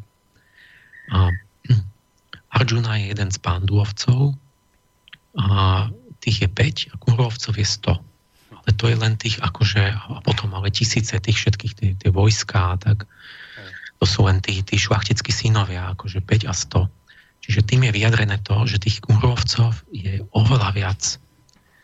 A, ale tí pandúovci sú spravodliví, čiže zase tá nálada, že uprostred, tam celá Bhagavad Gita je je, že, že na tom bojovom voze, čo je ten klasický indoeurópsky bojový ľahký voz, ide Arjuna doprostred medzi tie armády a vidí, koľko je tých kurlovcov, že nemajú šancu. A tá Krišna ako jeho ako boh, ale ako skryto vtelený v jeho, v jeho tom voze, tom, jak sa povie, vozataj po česky, že mu vedie kone, mm-hmm tak ten ho učí a teraz mu pre, ten, ten, keď vidí, že však my nemáme šancu, my prehráme, tak ten ho povzbudí a to je vlastne pieseň vznešeného Bhagavad Gita. A mu hovorí, muž sa Arjuna a bojuj, že na vašej strane je pravda. To nedívaj sa na to, že aj keby ste zahynuli, ale, ale rozhodujúce je nie, že kde sú, majú veľa viac peňazí, zbraní a toho, ale že ja ako Krišna som na vašej strane, aj keby ste tu bolo vás 1,5 tak musí, na, musíte zvyťaziť, pretože pravda musí zvyťaziť. A či tiež tá, apoka, tá, tá, tá, tá eschatologická nálada, že vlastne boj dvoch vetiel nejakého ľudstva, hoci, hoci to sú dva vetvy tých Indov, mm-hmm. ale, ale znova vnútri toho indického to bolo tak, že tí pandúovci boli tí ušlachtilí, tí, čo, tí, čo sa seba ovládali, krotili svoje zmysly, tí, čo dodržovali etiku otcov a nejaké a tak. A, a tí kurovci boli tí, čo podliehali zmyslom, čo už boli skazení, alebo blahobytní, alebo nejakí lstiví. Tí pandúovci boli synovia slnka a tí kurovci boli už synovia mesiaca. Ako uctievali mesiac, už to sú tie, tie, tie motárske, už ako zmyslovejšie hodnoty. A, a to slnko vyťazí nad tým mesiacom toto isté máte v celom tom knihe kráľov iránskej, že tam je, je zápas Iránu a Turánu. Synovia slnka a synovia mesiaca. Turánci to sú deti mesiaca a Iránci sú deti slnka. A, ten, a to, bol, to, to boli reálne územia. Irán a Ariana bolo tam, kde žili tí Indo-Iránci. A, a Turán to bolo všetko celá tá východná Ázia od Amudarí a od toho Aralského jazera na, na, na východ ďalej, tam už sú tie, tie všelijaké Mongolsko, Uralsko, Tatári a, a tieto, tieto všetky národy neindoeurópske to boli nepriatelia. Nemali, nemali tú vznešenú kultúru a tak to boli vlastne hordy démonov, to boli barbari a tak. Takže tam, tam boli dlhé doby tie, tie boje a vlastne ten, ten, ten praperský, akoby ten nejaký kráľovič, alebo tí, tí synovia vyrastali v tom, že vlastne oni sú tá bašta kultúry, ktorá čelí vlastne tým hordám tých, tých D, oni to volali dévovia, ale, ale, ale zároveň to bolo reálne, tie, tie, tie mongoloidné národy, ktoré, ktoré, ktoré dodnes až, až my sme zažili, že proste Huní a Mongolí a že proste vtrhli a pustošili a že oni tam držia akoby tú baštu tej, tej duchovnej kultúry. Mm. A takto sa to tam prepletá s tými drákmi a tak. Ten, ten, ten mýtus sa ťažko rekonštruuje, že je to niečo, akoby ten nejaký hrdina v tom mužskom spolku, nejakí asi mladí muži, ktorí dokázali, že tam boli nejaké boje, kde išlo o dobytok, ale možno aj o ženy alebo niečo, že, že niekto ich napadol a taký pra nejaký, nejaká postava, bola tam Trito, alebo Treta ona, niečo ako tretí syn, ktorý potom do toho v knihe kráľov, už to je v no, nejakej stredoperštine sa volá, volá sa Faridún. To je taký, taký žiarivý slnečný hrdina, ktorý niekde je ešte z tej, z tej čiastých jednoty, kto vie odkedy, prešiel až do tých iránskych mýtov, že on akoby premôže Zachoka, dráka, ktorý sa zmocnil vlády. A, ten, a uväzní ho v hore Démavent, tuším, to je taká veľká iránska sopka a tam je uväznený ten drak. A to každý vidí, lebo občas sa tam trasie zem, on sa snaží z tých reťazí uvoľniť, pretože ten drak je pod tou horou. Ale zároveň tam, tam rovno je vidno, že ten záchok, že to je nejaký svetský vládca, že to je nejaký nepriateľský proste vodca, ktorý tam nejako ovládol akoby tých Iráncov, alebo možno časť. Prečo? Oni si to vysvetlia morálne, lebo ten predchodca toho Fariduna, ten starý král, že urobil nejaké morálne chyby, polavil voči tomu bohu slnka a tým, že sa mravne oslabili, tak vlastne vtrhol nepriateľ a, vládol im a, týral ich a tak. Až tento Faridun znova ako ho vyhnal. A obnovil zase tú ríšu, ale potom znova jeho synovia sa svárili a, a, tak stále idú tie, stále ten, ten zápas vlastne toho slnka s mesiacom, toho ducha za motou, akoby duchovného so zvieracím a, a, a tých nejakých áriských hodnot s tými, s tými barbarskými. Strieľajú z luku. Tam je tie lukostravecké preteky, často to je nejako s tým, že tam sa stále opakuje ten motiv tej, že zabránené manželstvo alebo unesená nevesta, že ten, ten princ musí tú nevestu nejak zachrániť, nakoniec je svadba. A pritom strevajú často z luku, to tam je Herakles, lukostrelecká preteky, získa si manželku, to isté Ráma, keď sítu vlastne unesenú si chce vybojovať.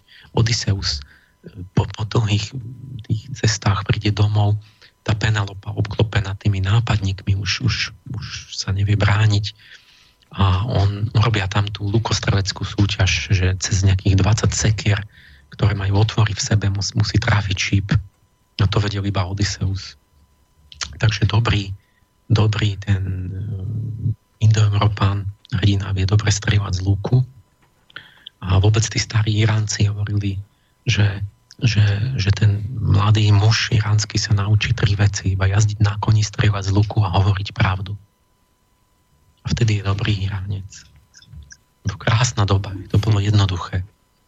A nemusí sa učiť Windows alebo neviem čo. Keby len. No.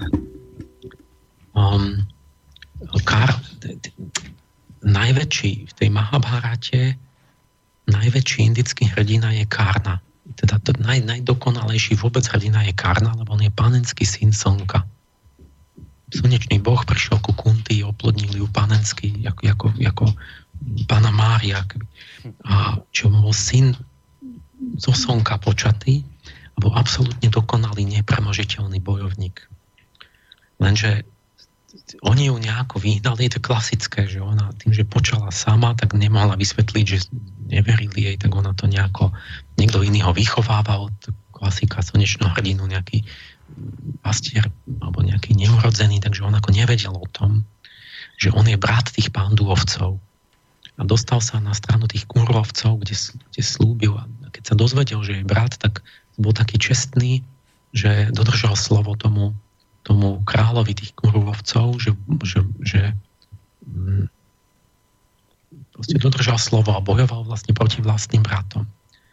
A ešte požiadal tú matku, aby nepovedala to im.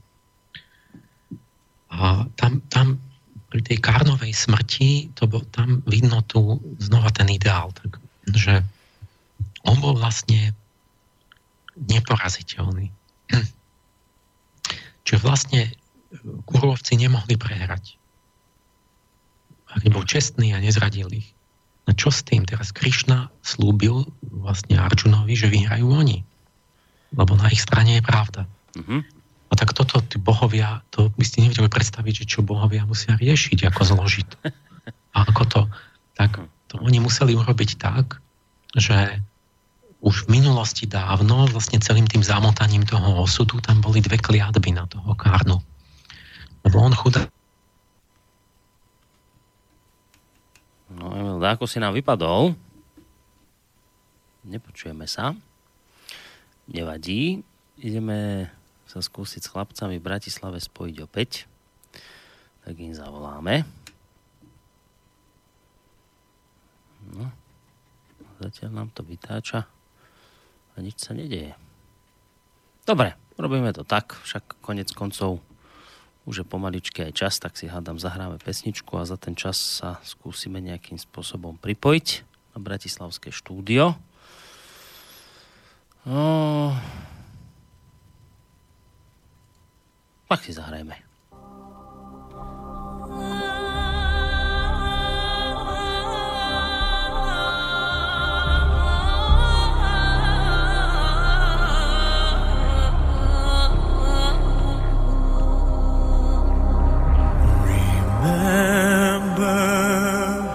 I will still be here. No, tak možno, že dokonca môžeme túto pesničku aj stopnúť, lebo a vyzerá to tak, že už by sme mali mať chlapcov, teda no, Emila, aj s Martinom na linke. Počujeme sa? Áno? No, už sa počujeme. Počuješ nás, Emil? A bolo prerušené? Áno, áno, boli sme prerušení, vypadol si nám, skončili sme pri tom, že bohovia to museli mať ťažké riešenie, zapeklité a teraz si nám tam vypadol a už sme nepočuli ďalej, tak ešte skúsme od toho bodu ísť. A, čiže oni to akoby museli vyriešiť tak, že t- tie sudičky museli akoby dlho dopredu zapliesť taký osud, že ten, ten, ten Karna mal určite dve kliatby, ktorým došiel chudák tak, že on vlastne nevedel, že má ušlachtilý pôvod, ale cítil to, išiel za najlepším učiteľom Lukostrelby, čo bol Parašurama, ten ale bral iba brahmínov. Tak on mu oklamal, že je brahmín a naučil ho dokonale strieľať z luku, ale keď to zistil, že to nebola pravda, tak mu dal nejakú kliatbu, že v najhoršej chvíli sa niečo bude mať prekážky a tak toto sa využilo a keď bola ten, ten, ten vrcholný moment tej Mahabharaty, tak išiel, išli bojovať dvaja najlepší bojovníci na svete. Arjuna za pánduovcov a tento Karna za kurovcov. Vojska zastali, všetci bez dychu sledovali, všetci bohovia sa zhromaždili na nebi, pozerali, že čo teraz bude. Dvaja dokonali ako keby bojovníci, ale ten Karna bol, bol ten naozaj tá jednička, že ten bol lepší ešte než ten Arjuna bol na zlej strane. Tak, tak sa to nakoniec urobil, že sa tie kliatby tam uplatnili osudovo, že jemu sa tam nastali poruchy, zapadol mu voz, sa mu tam koleso nejako to zlomilo a zapadlo, on išiel ten, tomu Karnovi a Karna vystúpil z toho voza a požiadal toho Arjunu, aby rytiersky počkal podľa pravidiel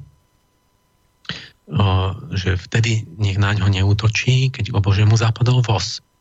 Nechápete? Mm-hmm. Dúfam teraz, že, že tá, tá, tá vojna tej Mahabharate vyzerá ako športový zápas. Že akože to je hrozné, že sa pozabíjali, ale podľa pravidel. Na nejaké olimpiáde, že moment, stop, rozhodca, že jemu vypadlo niečo, momentík, teraz môžete ďalej že aby to bolo férové. A takto on, vlastne boli tie pravidlá rytierské, že, že nemôžem vtedy, keď ja neviem, sa potkne alebo niečo, tak jemu, jemu sa, to bola technická porucha voza. Nemôžem vtedy, že to zneužijem a vtedy do neho strelím, keď on akože to koleso vyprostuje. To by bolo trápne, bo na to by nebolo nič hrdinské. Potom by sa nedalo zistiť vlastne ani kto bol lepší, na koho strane boli bohovia. Takže ten Karna sa spolahne na to, ale tam, že ten Arjuna to dodrží a oni vtedy toho Karnu zabijú tým, že porušia vlastne ten, ten kódex akoby mm-hmm. tiersky. Že oni vlastne musia sa dopustiť zlého. Ale to ešte tam bolo nejak tak zložitejšie, že ten Karna ešte viac epizód, že on o tom aj vedel. Že Karna vie, že oni to porušia a on to schválne neporuší, lebo on je dokonalý a on radšej zomre. A, tým sa stane, že tí pandúovcia vyhra, vyhrajú, že sa stane to, čo sa má, že kurovcov porazia, lebo prídu od toho karnu a on zaplatí životom, ale, ale on vyhral, pretože on, on je teraz dokonale väčšine slávny, on ide rovno na Súrial, Súrialóku, čiže na, do, do sféry Slnka k svojmu otcovi, kde sa stane sám nejakým malým bohom a, a navždy bude ospevovaný ako dokonalý ten bojovník a, a, a z neba začnú pršať kvety, pretože tí, tí, všetci tí bohovia sú úplne dojatí.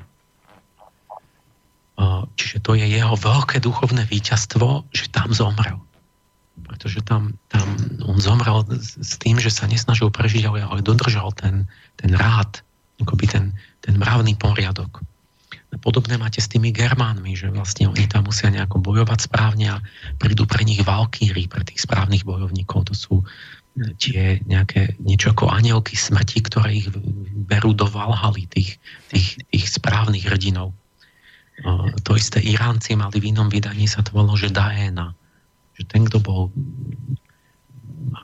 správne žil, tak ten vlastne nepadne do pekla potom po smrti, keď pôjde po, po moste, ale vyjde mu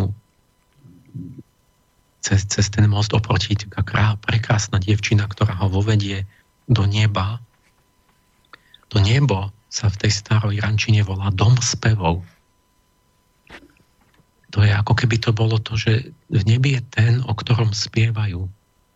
A nie len, že tam sa spieva možno v tom nebi, ale že vlastne to celé to nebo je akoby tá sféra toho, že tí, čo sú v tých sfére tých bájí, ktoré sú neustále spievané tými potulnými bardmi, ktorí, jak, jak tí druidskí bardi, že to museli odovzdávať a učiť tých žiakov, pretože, pretože nebolo písmo. Hmm tak jak ten Homer bol slepý spevák a básnik, nebolo písmo, tak to oni si museli pamätať celú tú Iliadu a preto to bolo aj rytmizované v tom hexametrii a, a zba, rímovalo sa to, lebo, lebo tak si to človek, sa to neporušilo potom za tie, za tie celé generácie. To isté máte v tých Artušových rytierov. Mne, pre mňa to bola srd, taká srdcová téma. Ja od malička som to ma to oslovilo, som to obdivoval, že vlastne čítate v tej Mahabharate, že on zrazu, že, že zomrie preto, že aby bol čestný.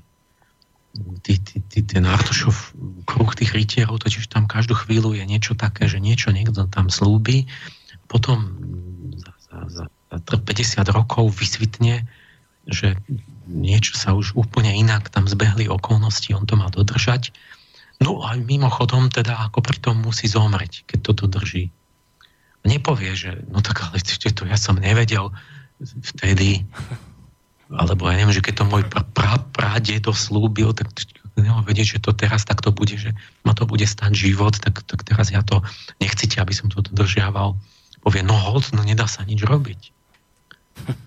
Že proste čestné slovo, no tak, tak toto vyšlo, že prídem o život že to bolo, to, to bolo ako by bola ako by oni nechceli fyzicky, oni chceli prežiť, oni chceli prežiť duchovne.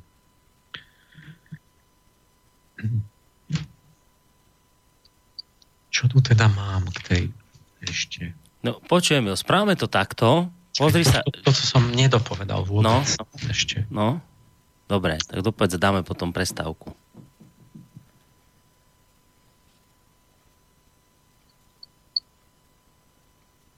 ja hovorím tie črty, rôzne veci tak vieme, no že mali tri kasty, kniaz, bojovník a hospodár. Také trojčlené delenie, to je vidno z tých, z tých rôznych z tradícií. Dodnes v Indii to zostalo, že je brahmin, kšatria a vajšia, obchodník. Čiže, čiže ten, ten kniaz, múdrc, učenec, potom bojovník, šlachtic, král a potom tí remeselníci, obchodníci. A, a tí šudrovia, to sú, to sú tí dásiovia, to sú tí, čo boli mimo mm-hmm. pôvodne, že to, to bol nejaký len taký námecný robotník alebo pomocník alebo niečo. Um, to je vidno aj v troch druhoch hrobov, že vlastne tam vidno, že sú rôzne hroby, tak tí, tí, nejakí tí kniazy, čo boli tam nejaký zlatý streborný prsteň, nejaké takéto symbolické predmety, ten, ten bojovník nejaké zbranie a tí, tí, nejakí bohatí obchodníci niečo iné.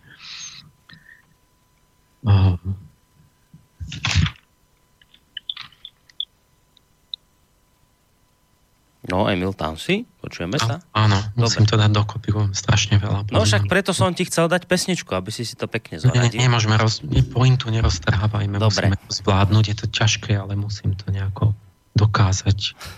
Tu mám milión tých poznámok ešte tie, tie, tie črty vlastne čo mali ešte z tej archeológie vlastne mali konia ako to veľké bohatstvo to ohromná výhoda tej mobility to sú také črty, čo, čo tí archeológovia vlastne, alebo tí zrekonštruovali.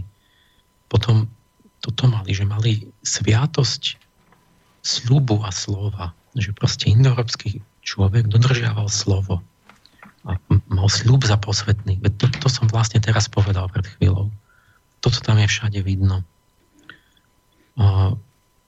A, potom tretia vec, pohostinnosť a inštitúcia hostia. Absolútne posvetná. Že to, to vidíte v tom v rôznych tých, tých starých bájach, že, ako hostia, to ste nemohli mu nič urobiť. Tak keby to bol váš smrteľný nepriateľ, keď je host, to, to, to ste, ho pohostili, potom inokedy ste ho mohli niekde ísť zabiť, alebo čo. Ale keby ste hostovi niečo robili, to by vás bohovia úplne prekliali. Čiže oni tam mali nejakú takú kultúru, ktorú sa snažia pochopiť, že to vzniklo nejak z toho spôsobu života, toho pomáhania. Minulo som to asi načal, že ako to Iráne dodnes riešili, že musíš hostovi dať, čo chce. Uh-huh. A, že, to, že to malo zmysel, pokiaľ to spoločenstvo držalo pospolu, to malo aj reálny zmysel veľmi, tak oni tam pozbudujú, že daj, že to je to priateľstvo, ten, kto patrí k tebe, a to je ten áriec lebo tiež uznáva tieto pravidla, tak to vždy sa s ním podiel o majetok, vždy má to tú priateľskú súdržnosť a tú takú tú kamarátskosť. A, lebo majetok možno bude, nebude, neisté, hento pohromy sú rôzne. Um, či vytvorili nejaký taký sociálny systém, kde tie hodnoty, tvrdím, že im umožnili nejaký vyšší stupeň vzájomného spolužitia, ktorý vytvoril tú ich silu. Ako v tomto jedinom s tým Antonym ja si dovolím nesúhlasiť už s tou, s tou špicou tej pyramídy, že on je špecialista, je odborník, ale nakoniec tú, tú, tú jadro, tú podstatu hovorí, že prečo boli Indoeurópania úspešní, No, že to bolo, to bolo náhodný zoznam rôznych všelijakých príčin, ktoré nesúviseli. Tam sa im podarilo voz vynájsť, uh-huh. tam našli dobrú rudu na bronz, tam, tam hento, tam toto, tam toto. Uh-huh. Tam šťastie, tam šťastie. A ja si myslím, že nie, že tam on to už nevidí, on ako špecialista, že, že tieto, akože to som mal, tam mám šťastie, tam mám šťastie, že za tým je nejaký spoločný duch, nejaká spoločná schopnosť niečo, že mám, že mám spoločný koreň, že, že mám iný postoj, iné dívanie sa na svet, iné hodnoty a tak vlastne sa mi potom všelijaké veci pošťastia, ale, ale to všetko súvisí práve. Čiže ja toto hľadám, akoby ten spoločný duchovný koreň, ktorý dal tú, tú prevahu Indoeurópanom. A to je jasné, to tam vidno z tej archeológie, že oni mali proste prestíž akoby kultúrno, že, že ľudia chceli prejsť k ním, chceli prevziať ten ich spôsob života a začleniť sa k ním a tým sa dostať zrejme aj akoby proste vyššie na, do tej, do tej mm, lepšej vrstvy.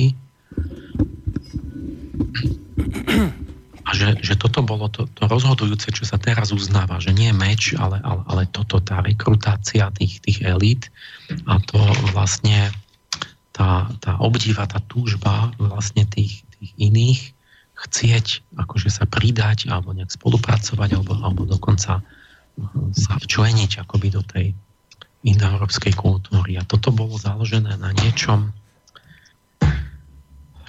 o čo, o čo, čo je dneska práve rozhodujúce, že oni toto volali to je niečo ako pojem pravdy, poriadku, morálneho rádu, to, to, čo za tým celým je, za tými všetkými príbehmi a za, za tým, čo sa tam, tie vykopávky.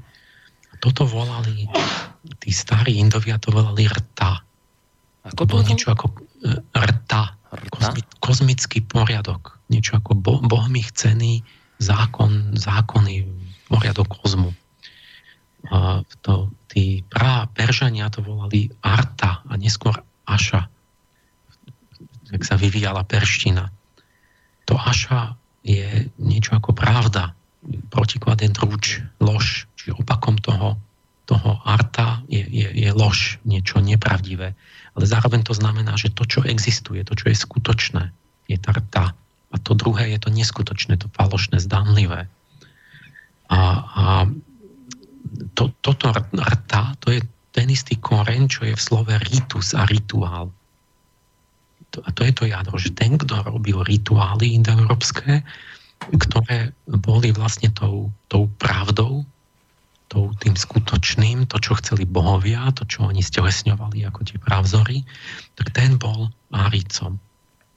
A ten vlastne bol takou baštou kultúry proti tým mm.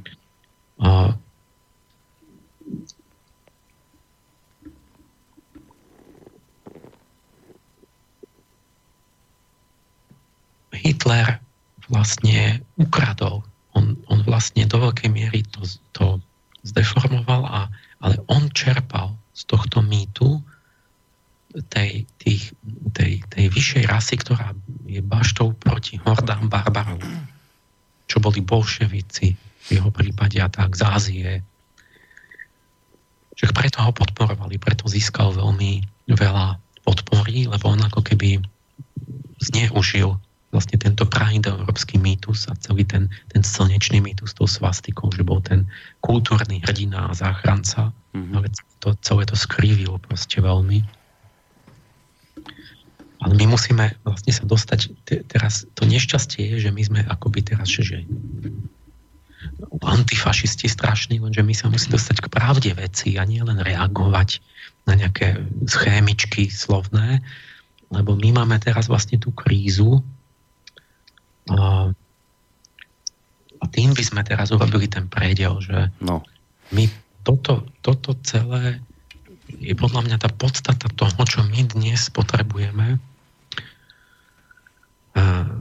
na uvedomenie si, že to, čo, to na čo zomierame, je v jadre vlastne tá, tá strata identity tej západnej civilizácie a tej, tej Európy. A, a O, tu, tu je v tom, že my si toto, toto je to riešenie. Celý čas hovorím o tom, že ako oni nakladali s inými, ako riešili multikulturalizmus, ako stred z, pri tých migráciách, stred s inými kultúrami. Jak ich včueniť? Bo, bo, a ako máš spolužiť? Za akých podmienok? Tak, aby si sám nezanikol, aby toto rieši Európa, že ako máme my máme alebo nemáme, alebo keď áno, tak ako máme spolužiť s inými, alebo ich tu pustiť, alebo sa nejako miešať, tak, aby, aby nás aby nezničili vlastne celú tú kultúru, ktorú, ktorú Západ urobil. A ktorá je proste celkovo, ja neviem, že nie je vo všetkom, ale, ale, ale celkovo je, je proste vyššia. Že keď nie, tak, tak tak robte ugandskú matematiku a, a, a podobne. Proste 90% všetkého, čo si všetci ctia a čo všetci používajú a z čoho žijeme, je výtvor vlastne indoeurópsky. Tak keď niekto má vyš, vyššiu kultúru, nech, nech podľa nej žije, nech, nech potom ne, nechce toto. Takže k tomu sa chcem dostať mm-hmm. teda no. po pesničke, že čo to znamená pre dnešok tak, to bude veľmi zaujímavé a dôležité, ale poďme si, poďme si teraz dať ten predel. Ja sa potom po pesničke dostanem zase nejakým tým mailom, aby sa nám aspoň trošku z toho minulo a tam bude už iste dosť času potom dokončiť aj túto tému, lebo to je vlastne tá najhlavnejšia časť. Tie otázky, ktoré si teraz nastolil, no ale teraz spomínaný predel hudobný.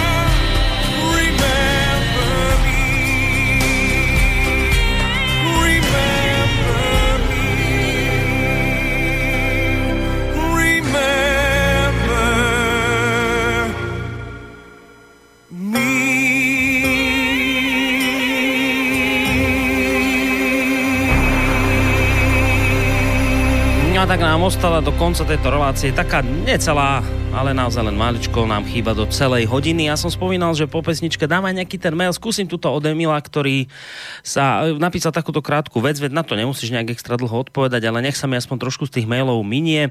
Emil píše, prepačte mi, možno bude moja otázka naivná, ale ako tak počúvam, hovoríte o tom, že Iránci, teda obyvateľia blízkovýchodnej krajiny, sú tiež indoeurópania. Chcel by som vedieť, ako je to s Arabmi. Arabi sú tiež indoeurópania? Nie, vôbec. Nie. Arabi sú semiti a, medzi, medzi Iránom a Saudskou Arabiou je, je najväčšia, najväčšie nepriateľstvo. No, e, ja Preto som... tie, čo v správach vidíte, že vlastne oni medzi islamom a západom je menšie nepriateľstvom než medzi šítmi a sunitmi.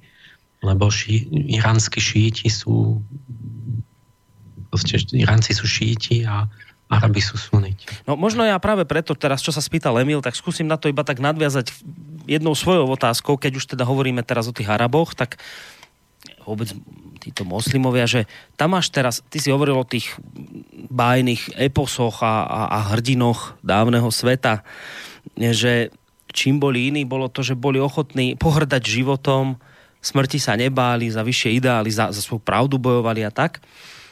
A teraz, keď sa pozrieš na tých obyvateľov toho arabského sveta, tak že to máš teraz tak v tých súčasných, ich nazývame, že teroristoch, tých moslimských, že on niekde príde a on, ale on že tiež pohrda životom. On sa niekde vyhodí do vzduchu a on to robí z toho istého akoby ideálu, o ktorom si teraz hovoril v prípade týchto indoevropských ideálov, tak on by ti povedal však, veď áno, veď to aj my tak isto robíme, však pozrite, ja pohrdám životom, ja sa smrti nebojím, ja bojujem presne takisto, o, ako o čom hovoríte, tak v tom som sa našiel, tak, tak aký je tu Emil v tomto rozdiel?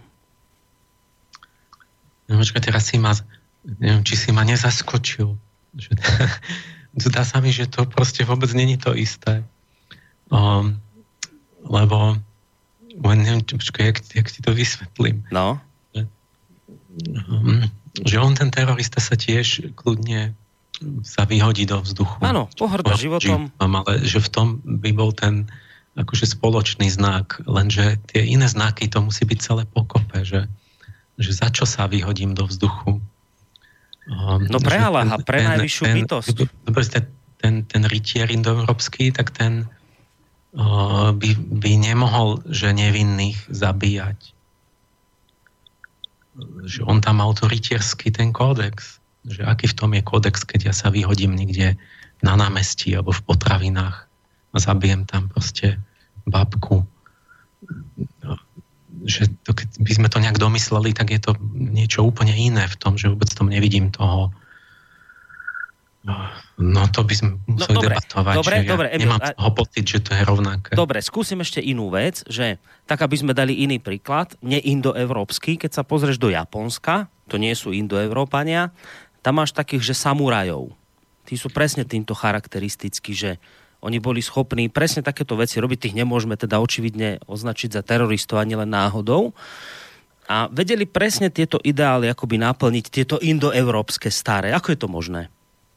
No, to je lepší príklad s tými samuraj, teda čo si povedal, samurajov? Áno, Či... áno. Sa, z tých samurajov japonských, ktorí tiež pohrdali životom, neboli to žiadni teroristi.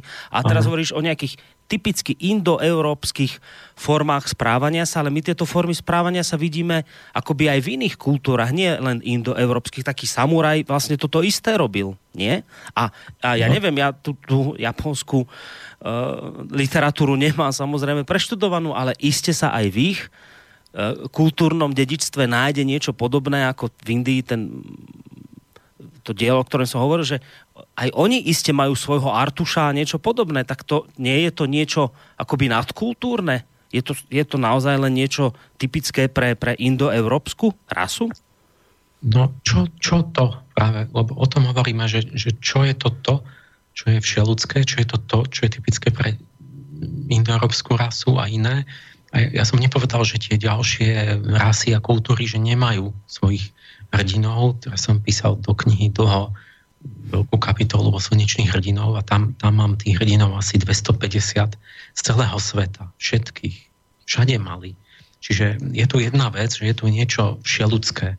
A vlastne ten archetyp slnka, tak ten je, ten je všeludský, že je tu nejaké jadro, čo je všade. To, či to černoch, zelený, žltý, všade je určité, lebo máme nejakú spoločnú duchovnú podstatu. Čiže všade nájdeš slnečných hrdinov a nejaké hrdinstvo. A potom ďalšia vec je, že teda kto, ktorá časť ľudstva to kam dotiahla, ako tomu dala tú už konkrétnu podobu, že tí Indoeurópania to majú nejakým spôsobom toto niečo všeludské vyvinuté a možno viac a možno nejaký, a, a nejakým spôsobom svojim. A, takže to nevyučuje, že to samé Japonci majú tiež pekné všelijaké tieto o tom tradíciu a, ma, a majú v tom samurajstve, ako je to podobné. Nechceme im, že, že, že ako to zobrať, ale sme sa chceli dopatrať, že ne, nebude to za to isté. Že keby, keby sme to porovnávali, tak by sme zistili, že to bude mať trochu iné zafarbenie, iný odtien, trochu iné hodnoty, ale áno, bude tam spoločné jadro nejaké všeludské, ktoré bude spoločné. No dobre, po, po, poďme... Keby to spoločné jadro nebolo, tak to by bolo beznadejné s migráciou, to by sa potom, by sme nemohli dúfať vôbec, že, že by mohlo dochádzať k nejakému takému spojeniu akoby tých rôznych no, poďme k, to, k tomu ďalej, že ja teraz mhm. chcem ísť do no. súčasnosti no, a dám nejaké dva antipríklady, jeden krátučký, jeden dlhší, že počuli sme hudbu z filmu Troja. Achilles je ten naj, najväčší grécky hrdina v tej najväčšej vojne bájnej. A to, to je ako vzor tých bojovníkov. A vieme, že tá trojská vojna bola, vieme, máme Homera, proste tam doslova doslova, vieme, vieme, vieme, že Achilles bol mírny donec, vieme presne, ku ktorému klanu patril, kto bol proste otec, matka tamto, kde boli a tak ďalej. Čiže tu nie, nie, nemáme žiadne, že by sme nevedeli o Achillovi, že by sme nemali dosť informácií. Čiže vraj, no, že, že to bola že by... reálna postava, hej? Či? No, no á, áno. No, Dobre. No akože už, už, už nie je historická, lebo historická to už sa povie, že keď máš o ňom nejakú listinu, že tam je uh-huh. že akože bajná, lenže, lenže to, to, to, to je rozhranie, že my vieme už archeologicky, že, že je takmer historická, že vieme, Hej. že naozaj tam reálne žil, že od, uh-huh. odkiaľ a tak ďalej. Hej. Čiže je to pochybnosť, že by to bolo, že by sme nevedeli. A, no a teraz, že BBC pripravujú ďalší film Troja, tentokrát už moderný, a tam Achilles bude Černoch. Hrá ho nejaký Černoch z Ghany. A to, to, to, je, to, to je jeden teda antipríklad, že, že vlastne oni ten, tento meký totalitarizmus ľudskoprávny je, je, je taký, že oni neváhajú proste prekrútiť do, do o 180 stupňov proste celú históriu, že oni tak pohrdajú pravdivosťou a historici tou veci, že oni všetko dajú na hlavu. Proste oni znajú, znajú vzor akože archetypu Gréka bude Černoch. Akože proste len kvôli politickej agende, že všade sa pchajú teraz s prepačením, všade pchajú tých Černochov do tých najšpičkovejších vedúcich rolí. To, to je proste príkaz, to je organizovaný proste kultúrna politika, že najprv bolo len to postupne, že teda mal byť Černoch prítomný, že nesmelo byť, že všetci bieli. A teraz je to tak, že on musí mať tú najušlachtivejšiu rolu. Čiže tá, tá čestná, inteligentná, láskavá, vzorná postava bude ten, tá čierna postava. A tý, ten, ten zloduch, ten skazený bude biely.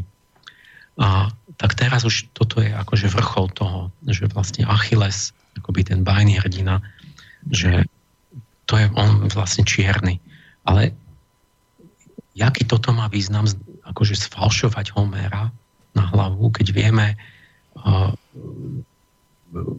nie, ja neviem už, čo mám k tomu povedať. Proste toto je, toto je, to vyslovene nesprávne. Mm.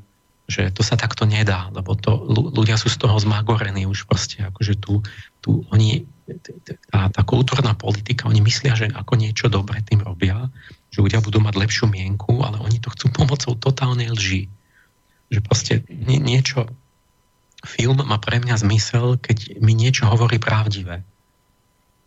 A ja, keď, keď to bude všetko naopak, že oni pospájajú tak, že, že znásilnia myšlienkový zmysel, že budú samé nepravdivé fakty, tak, tak vlastne ma to dezorientuje, že tá mládež bude úplne zmagorená vlastne z toho. A, že, že ste to, ja, ja idem, to je to, od bolesti môžete kričať, keby, keď nikto má zmysel pre ne, my, myš, nejaký myšlienkový zmysel, že vy tam vám pospájajú veci, ktoré sú nemožné. Ja neviem, že e, hoci čo, proste teraz to je, to je vyslovené mravné kazenie vlastne tých divákov, lebo nehovorím o tom, že myšlienková demencia nastáva už, povedzme, padne, ja neviem, z 10 kilometrov z lietadla, na hlavu padne na zem človek a, no, tak vstane, že sa mu nič nestalo. Lebo a však čo gravitačný zákon? Však čo si to ten divák vie, nevie si to vypočítať, to jedna polovica MG na druhú, či, či čo tam, ten, že, že teda asi by si rozbil hlavu, keby alebo môže dostať stokrát železnou tyčou do hlavy a, a vlastne, že úplne sa porušujú fyzikálne zákony vo filmoch a že ľudia to vydržia sa na to dívať. A tie morálne zákony ešte horšie, že vám dajú nejakú postavu, ktorá má nejaké úplne skazené vlastnosti, ale zároveň má majetok, má prestíž, má hento, má tamto, má hento. Proste veci, ktoré by človek s tými vlastnosťami vlastne nemohol udržať, ani keby ich dostal. Toto je znásilňovanie proste zmyslu pre pravdu. Tá dnešná kinematografia. A no, druhý príklad, ktorý to sa mi zdá ohromný príklad, akože dokonalý, že o, rasistickej matematike. Lebo už všeli, čo by sa dalo pozorovať z rasizmu, ale nejaké matematické poučky, vety, že by Pythagorová veta bola rasistická alebo niečo, tak to je, to je, na, to je na pováženie. A tak som ja vyexcerptoval, je taká profesorka americká v Illinois na univerzite sa volá Rochelle Gutierrez. A to je taká američanka, taká latinsko-americky vyzerajúca kočka, ktorá tancuje salsu. A je super intelektuálka, lebo študovala v Chicagu, potom v Stanforde a potom je v tom Illinois a je členka všetkých možných poradných komisí Národného výboru pre vyučovanie matematiky. Má 25 ocenení, plno publikácií a tak ďalej. Proste vplyvná vlastne profesorka, ktorá má slovo veľké a ktorá je odborníčka na svoj odbor. A ona sa špecializuje, ona vlastne píše a prednáša okrem iného na toto to, akoby, že politické povedomie pri vyučovaní, že ako sa má vyučovať a má nejakú knihu alebo čo to o tom, že, že matematika sa učí zle, že treba vzdelávať akoby takto tým, tým v tom politickom uvedomení tých profesorov matematiky, lebo sú zaostali akoby v tom čo, čo sa politicky od nich žiada. A, a deje sa to, že podľa, podľa tejto Rochelle Gutierrez, že nevyučuje sa tá matematika ako dobre a vôbec sa jej prikladá prílišný význam a mala by sa trochu upozadiť, lebo um, matematika vlastne podporuje a spôsobuje pokračovanie bieleho, eh, patria, bieleho kapitalistického patriarchálneho suprematizmu, čiže nadradenosti. A algebraické a geometrické tie schopnosti akože po, spôsobujú pokračovanie nezaslúženého privilégia bielej rasy. Že učiteľia matematiky by si mali začať byť vedomí politiky, ktorá mat, ktorú matematika vnáša do spoločnosti. Čo sa doteraz nevedelo. A chcel niekoľko vám ocitovať tých vied, aby ste toto vžili. Že samotný, samotná matematika, ten pojem matematiky funguje ako synonymum pojmu beložstva. Lebo vidno, že kto má kredit za matematiku, kto je dobrý v matematike, že naprosto väčšina tých profesorov matematiky sú bieli a že teda je tá, tá matematická schopnosť je nejako synonymum toho byť biely. A ona má starosti o to, že toto je len vlastne nejaký spôsob, ktorý pokračuje v tom privilegovaní vlastne tých bielých, keď vlastne sa e, podporuje mocná matematika a sa vyzdvihuje, zdôrazňuje a oceňuje, že matematické myslenie je dôležité a, a, sa to, a, a pritom vlastne sa stále spomínajú tie mená, že Pythagoras, Euklides, a, a, a sami bieli Gréci. A, Podozrivé, no. A tým sa vlastne stále ako keby propaguje tá nadradenosť tej bielej rasy. Že stále len tá biela matematika a tak. A tým sa akoby nejak to privilegium pokračuje, lebo aj sa to oceňuje a čo to tu mám, že, že, že profesori matematiky sú disproporčne bieli, že málo čiernych profesorov matematiky a zrejme ich utlačajú, nechcú ich pustiť, alebo čo. Um, hm. A čo to ona chce povedať, že um, že, že to nie je dobré, že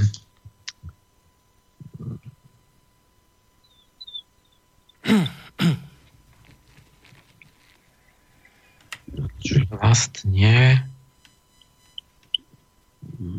sa to má nejako inak, lebo teraz za, za, na jednej strane robí to, že po, tam začne zbierať také argumenty, že jednak dehonestovať tú matematiku a nejako relativizovať a subjektivizovať. Povie, že, že všetko poznanie je relatívne a subjektívne a že neexistuje žiadna objektívna pravda. No a žiaľ v matematike to je tak, že tam je fakt objektívna pravda, takmer úplná. A ona hovorí, že no ale že matematiky nie sú len, nie len biela matematika, ale sú rôzne matematiky, že je veľa matematík. Tak, že veľa matematik, kde jedna jedna nemusí byť dva, či ako?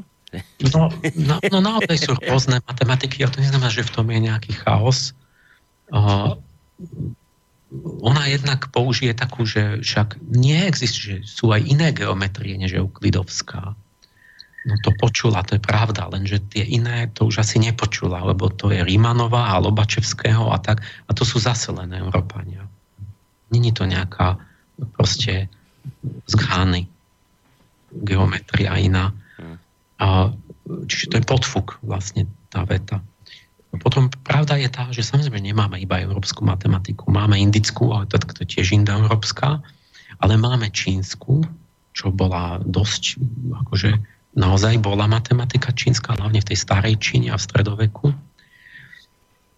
No ale však to sa uznáva v tej histórii, sa, sa ten, tí matematici, čo píšu dejepis, oni, oni je to naozaj jedno, že to bol Číňan, keď vidia, že bol originálny výsledok, tak, tak to uznajú a oceňujú, sa tešia z toho. Takže niečo bolo, však my máme z Indie číslovky a, a, a možno z Číny máme desiatkovú sústavu a tak a nevadí nám to. Um, sú aj nejaké etnom, je etnomatematika takzvaná. Čiže už by ste našli nejakú etiópsku a neviem akú, nejaké iné prístupy a nejaké postupy zaužívané v matematike. Lenže to, to, to, ona to tak hovorí, ako keby samozrejme, že to zaujímavé, že, že, nejaký, že, že ja neviem, či mali indiáni nejakú matematiku a niečo, lenže tie matematiky sú na takej úrovni inej úplne, že sa to nedá porovnať.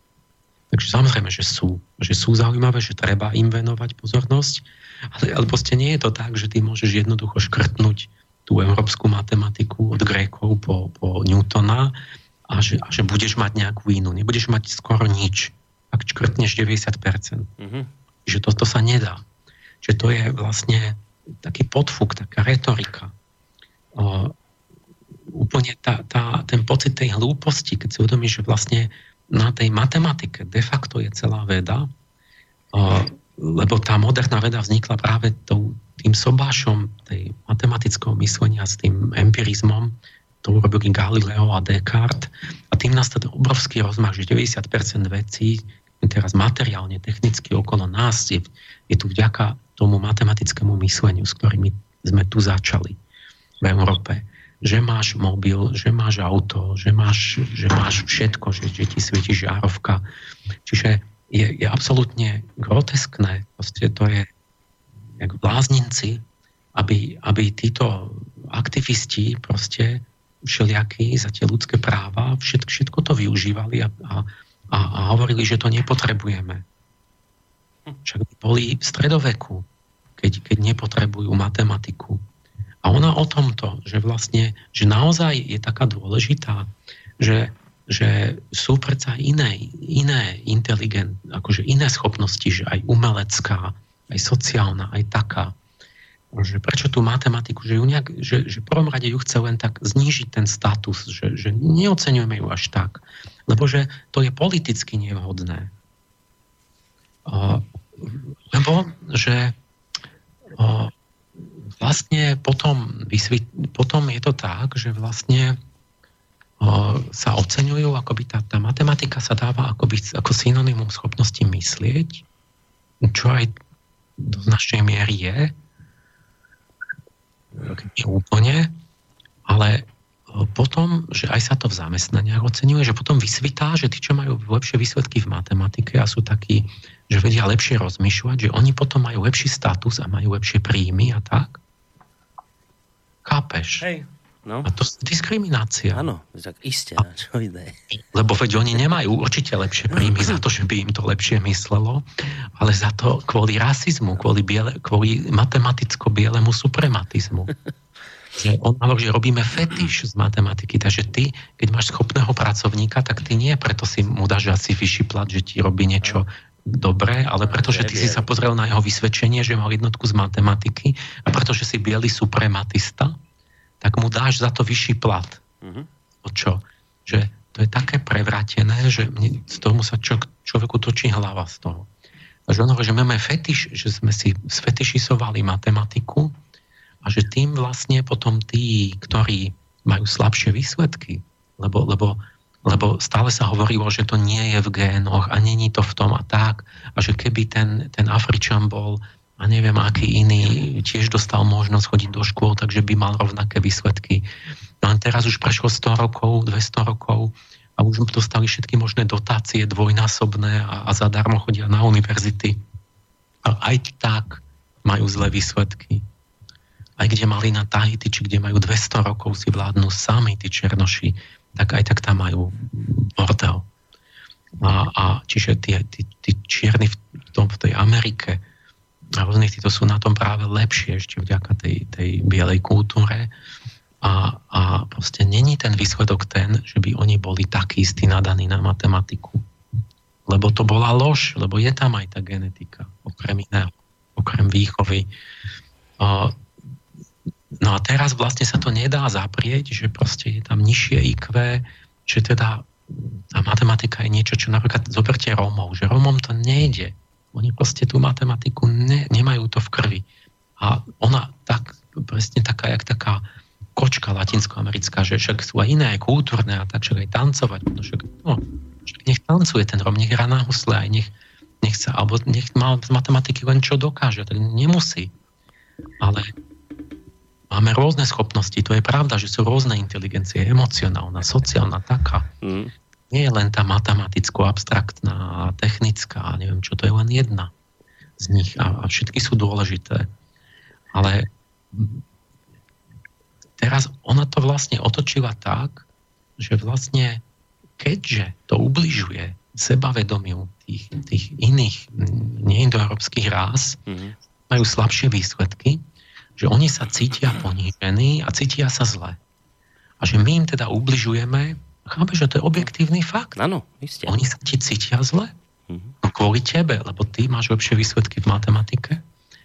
To je politicky nevhodné a preto treba zrušiť matematiku vlastne. Nepovie rovno, že zrušiť, ale ono je v tých komisiách. Mm. Samozrejme, všetko je salámová metóda, že postupne odkrajuješ, jak s tým, s tým legalizáciou toho ľudožrúctva. Že ona je v tam tá najväčšia expertka daná, že tam, kde rozhodujú v štátoch rôznych amerických, že čo má byť v tom tzv. common core, že spoločné vyžadované jadro, niečo ako, že čo musí byť na maturite a tak, že tam treba vynechať tú matematiku. Že to je iba taká nejaká okrajová a že možno pre niekoho a tak, ale že to vlastne ako nepatrí k tomu, lebo, lebo keď, keď to tam je, tak to ukazuje, že, že, že nie sme teda všetci, že nemáme rovnaké schopnosti a tak. A te, či, ta, či nakoniec ona to chce ako keby z toho politického programu tej, že všetci sme si akože rovno, rovnocenní, potrebuje, jej, jej vyplynula potreba tú matematiku najprv tak upozadiť, vynechať z toho spočného jadra a možno, že dať celkom preč. Hmm. Že, že jej prestane fungovať mobil, cez ktorý keca tieto blbosti a tak, a že tam rozpráva do mikrofónu. To nepadne už, pretože ona už, už, už začína vlastne tá, to blbnutie. Hmm vlastne, že, že by to nemala či, čím kade rozprávať a že by internet nefungoval, že počítač je čisto do železa zhmotnená matematika čistá. To, to, to ona o tým už nerozmýšľa samozrejme. Ale ter, ten, tá jemná pointa teraz je tá, či vrátim k tým indoeurópánom, že jak je to s tými schopnosťami, že sofiológia je o tom, že my vlastne chceme celistvého človeka, že to je tá integralita, že tam musí byť emocionálna inteligencia, tá, tá telesno pohybová, musí tam byť to vnímanie, e, rozvíjať sa, všetko. Ale a, a každá z tých inteligencií, zhruba ich je sedem, tých Gardnerových inteligencií, že to sú tie planéty, to sú tie, tie archetypy, tí bohovia, ale, ale tá matematická inteligencia, tá, tá, tá najčistejšia, ako by sa povie, že abstraktná, že tá schopnosť logiky samotnej, uh, seba uvedomenia, tak tá je, to není len jedna z tých siedmých, to je tá centrálna, to je tá slnko. To je ten slnečný boh. A preto ju, ju, ju majú tí indoeurópania a, a, a, a Jupiterská, to je tá geometrická, priestorová, tiež ako keby to je celá tá geometria, akoby je také jupiterská vetva matematiky. A, a tá slnečná to je tá samotná čistá logika. A to je niečo, čo, je, čo má predsa len práve ten špeciálne postavenie medzi tými schopnosťami také, že, že pohybové schopnosti majú zvieratá aj emocionálne väzby a majú zvieratá.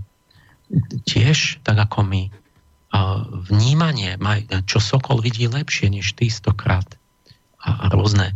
Ale táto jedna, to, čo vieme, že je podstata človečenstva, že to, čo nás robí ľuďmi, je práve tá slnečná inteligencia, že my vieme myslieť, že si uvedomíme sami seba, že máme schopnosť myslieť o vlastnom myslení, a nejakú objektivizáciu, logiku, seba kontrolu, z, z, že my sme sa zobudili z toho zvieracieho sna, z toho stavu inštinktívneho, že tá slnečná podstata, to je v každom tom mýte, že tí slneční bohovia nám dali ľudskosť. To je tá, kvôli čomu máš ten opasok od toho slnečného boha, že ty premieňaš tou, tou slnečnou schopnosťou tie ostatné, ich zušľachťuješ tým, že si uvedomuješ sám seba, tým, že vieš rozmýšľať.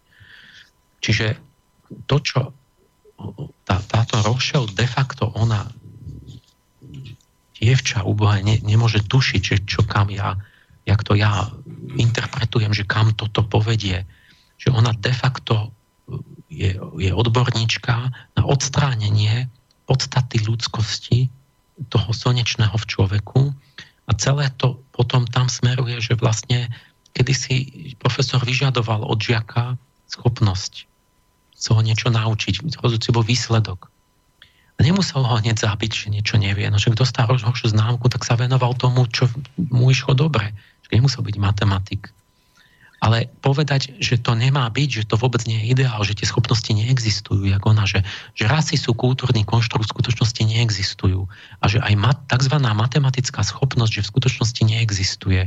Že to je iba nejaký kultúrny fetiš, že niečo sme si tu vymysleli. A to, to, to je akoby odbúranie tej ľudskej podstaty a to, čo zostane a k čomu oni tých žiakov vychovávajú, je, je vlastne, zostane to zvieracie. Že on vidí iba ten pocit, iba to, čo je v tom astrálnom tele. Že, že ja sa cítim blbo, lebo mne to nejde. Vy mi ubližujete. Ja nerozumiem tej Pythagorovej vete. Ten profesor je zlý. To, to, chápeš to? Hej. Tak ja viem v tom pánovi proste s tým, s tým glumom, že, že, že on jeho riadia už iba to je ten, ten jeho subjektívny, že on sa cíti nie, on nerozumie už to, že on nepochopil niečo, že on mal niečo splniť. On, ty, ty, vy ste zlí, lebo my sa blbo cítime na tej hodine matematiky. A ona na, a nahovára ich, že treba aktivizmus, ten lavičiarsky, že robiť také tie drobné sabotáže a odboje a, a, a, a odvrávať a, a niečo kaziť a, a protinaráciu, že keď niečo potie tak, že to je inak, že keď, keď neviem, prídeš, začneš prednášať, neviem, nejaký Rimanov integrál, tak povie, ale sú aj iné matematiky, pán profesor, že to nie je jediná. A no a čo? Tak sa nič nenaučíš, budeš blbý, alebo čo? A, že nepodriadiť sa, že, že zaviesť inú dynamiku v triede, proste akoby tak rozvracať, sabotovať, že ako kaziť to, že aby, aby, aby ako také, tak, ja neviem, ten, ten, ten nejaká, nejaká pa, metamorfoza toho marxistického revolučnosti, že niekde, že, že akoby takej podvratnej kultúry, že proste sabotovať hodinu matematiky, aby, lebo, lebo to je vlastne nástroj toho bieleho suprematizmu. To, že, to, že v podstate budeš blbý, tak to, oni, ako to není nejaká dimenzia hodnotenia pre nich. Že oni namiesto štú, zo študentov robia takých idiotov, ktorí namiesto toho tej, tej inteligentného kultúry toho dialogu vlastne iba nejaké povrchné, plítke heslá vedia ulákať a, a, a demonstrovať a používate heslá ako klacky a hádzať kamene a linčovať profesorov, jak toho Mureja.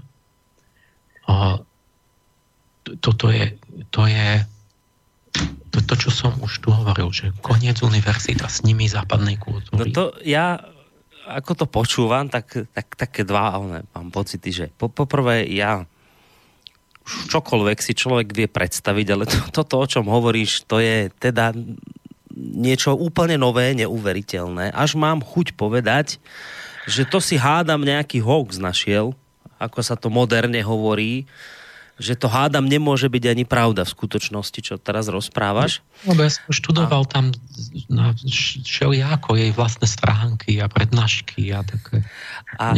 nejaká informácia. To... No a dobre, a teraz počia, ale že vo výsledku... No ale ona vo výsledku čo vlastne, že ja neviem, my teraz potrebujeme napríklad vystreliť, vymyslím si, tak, také, ob, takú oblasť, kde je top matematika na, na totálnej úrovni najvyššej, tak my potrebujeme napríklad, že vystreliť ale ona so... nevie o tom. No počkaj, sondu... Chce ukadiť matematiku, ona nevie o tom, že v tom jej počítači je matematika, že to niekto musel urobiť. Ona, ja ti poviem, toto v Biblii, v Apokalypse máš taký, taký pojem, že tam príde jedna strašná rana a to, že sa navalia kobylky s ľudskou tvárou na zem počas toho konca sveta. A to, to, to nech mi povie nejaký fárár, že kto to sú. Ja vám poviem. To sú kobylka, to je niečo čo je hromadné a nemá to chrbticu, proste bezstavovec, hmyz. Chrbtica je ten slnečný orgán, to ja v človeku, to, to, to, to, to, to vzniklo vo veku leva.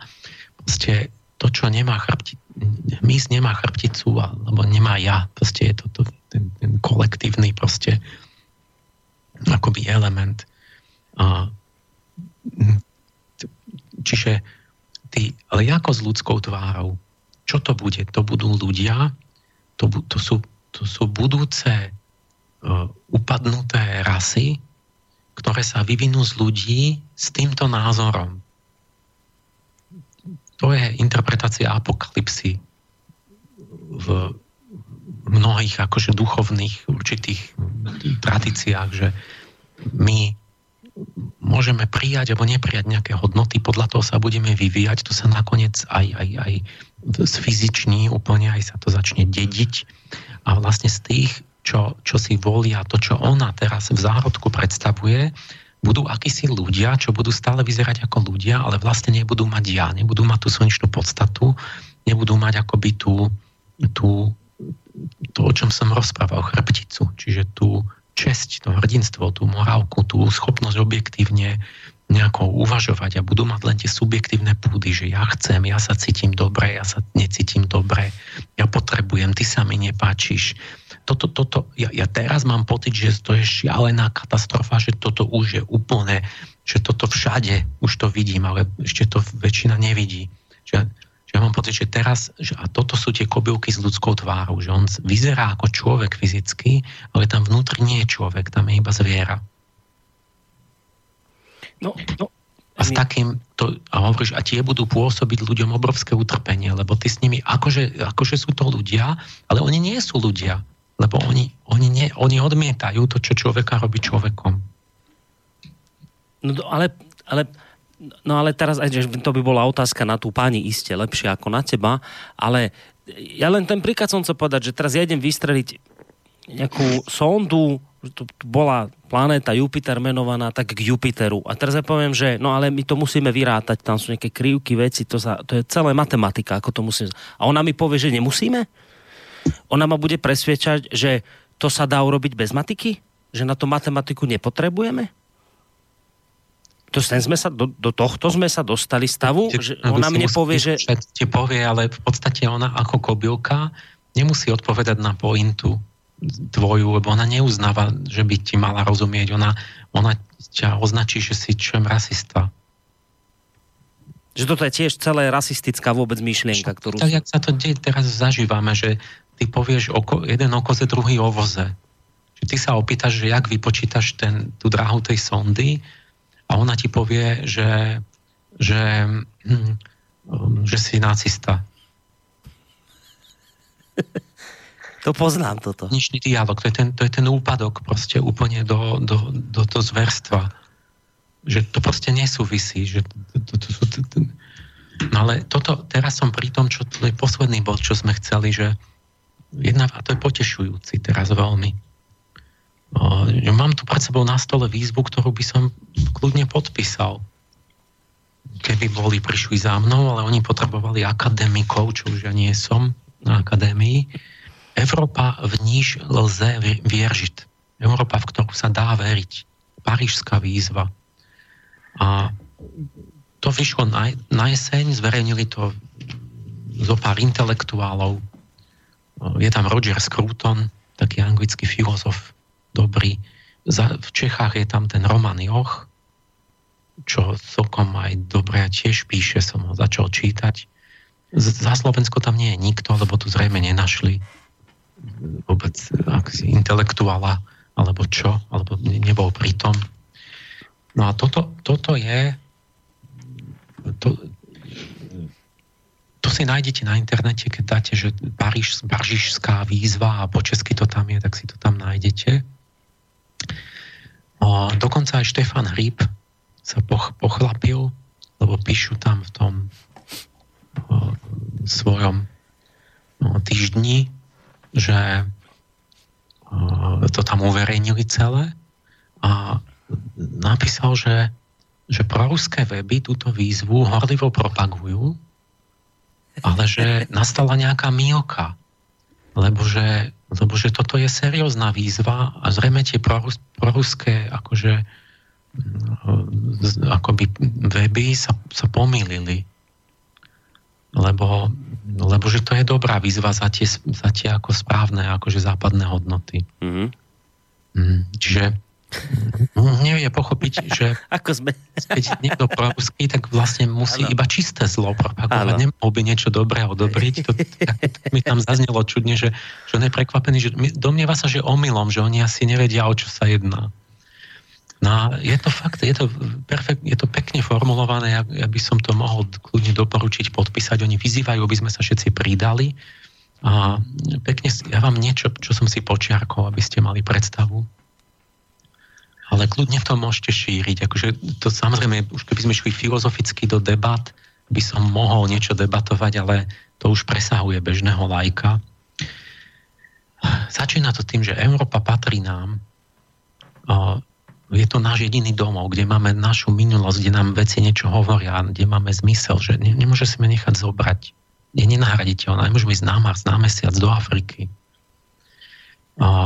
A teraz, že Európa je celá s tým bohatstvom a tým a tou cenou svojou ohrozovaná falošným chápaním sebe sama, samej. Že to je tá hrozba. Že sú všelijaké, nie že migrácia, ani nie, že my, my v jadre a na to, čo nás môže zabiť naozaj, je, že my sme prestali chápať sami seba. A preto v tej celej výzve ide o tú, že čo je to tá práva Európa čo je to tá správna a tá, tá, tá ozajstná Európa a čo je to tá falošná Európa.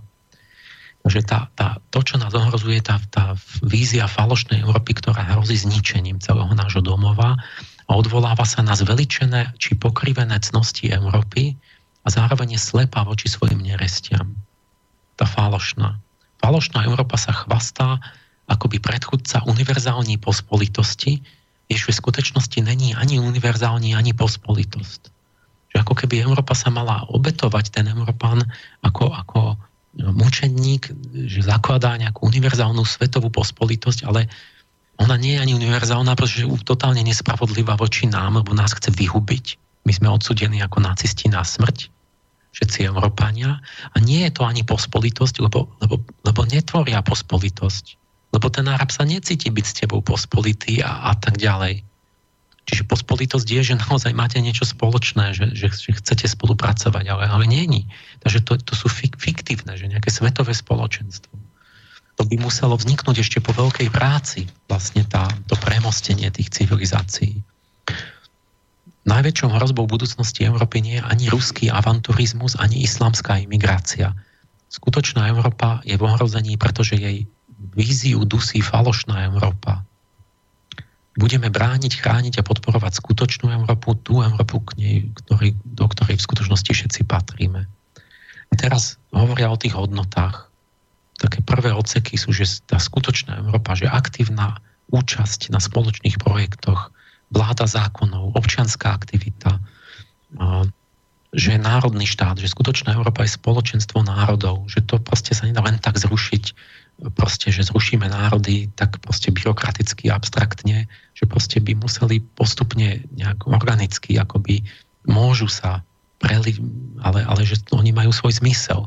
A a že tie jazyky, hranice, že môžeš rozvíjať svoju kultúru, svoje zákony v, ka- v každej krajine, že to je práve tá rozmanitosť je, je dobrá a prirodzená tá, tá mnohosť, že to je práve vynimočné na tej Európe, že in, inde všade je sklonu robiť impérium, že ten najmocnejší bere všetko a všetkých donúti posluchať podľa jednej taktovky, ale že tá Európa práve mala tú občianskú cnosti slobody, že tu bola možná rozmanitosť, že aj nejaká menšina, nejaký malý národ bol nechaný, že má to právo si vládnuť sám a tak. Národný štát sa, bol, sa stal znakom európskej civilizácie. Inde, kde mohli, tak pohotili a, a, a zdúpali tých slabších. A, že si môžu vládnuť sami vlastným spôsobom a tak ďalej. A, a, a, ale že sú zároveň tam tá kultúra jednota, že sa cítime byť spolu a, a uznávať nejaké spoločné hodnoty. Teraz ďalší, že skutočná Európa je, bola podnietená kresťanstvom. Že nemáme akože zrazu oceknúť ten kresťanský koreň. Lebo ten úpadok kresťanskej viery je takto, že sprevádzaný proste plno problémami. Skutočná Európa uznávala dôjst, rovnakú dôstojnosť všetkých jednotlivcov bez ohľadu na pohľavie, postavenie či rasu. A že to už vychádzalo tiež z kresťanských koreňov. Áno, lebo už aj povedali, že aj indiáni sú ľudia, aj, aj a tak ďalej. A že to už nevymysleli teraz. Tí. Oni to len prehnali do absurdna. Že ako keby ten, ten ideál, že nejakej, nejakej ultrarovnosti. Skutočná Európa si berie inšpiráciu, ale taktiež z klasickej tradície, Grécko, Rím a tak ďalej. A že proste všetky tie, tie ohromné krásne veci proste v umení a, a vede a, a hudbe a takéto, že to proste máme na to hrdý a tak. Avšak budúcnosť Európy spočíva v obnovení lojality, voči našim najlepším tradíciám, nie vo falošnom univerzalizme, ktorý požaduje zabudnutie na seba a seba popieranie. Že máme proste si zvelaďovať, pokračovať v tom dedictve rozvíjať ho a nie, že všetko zrazu zničíme a že budeme v nejakom univerzálnom spoločenstve, ktoré neexistuje, lebo nemôže vzniknúť lusknutím prsta alebo nejakým byrokratickým na papieri nariadením.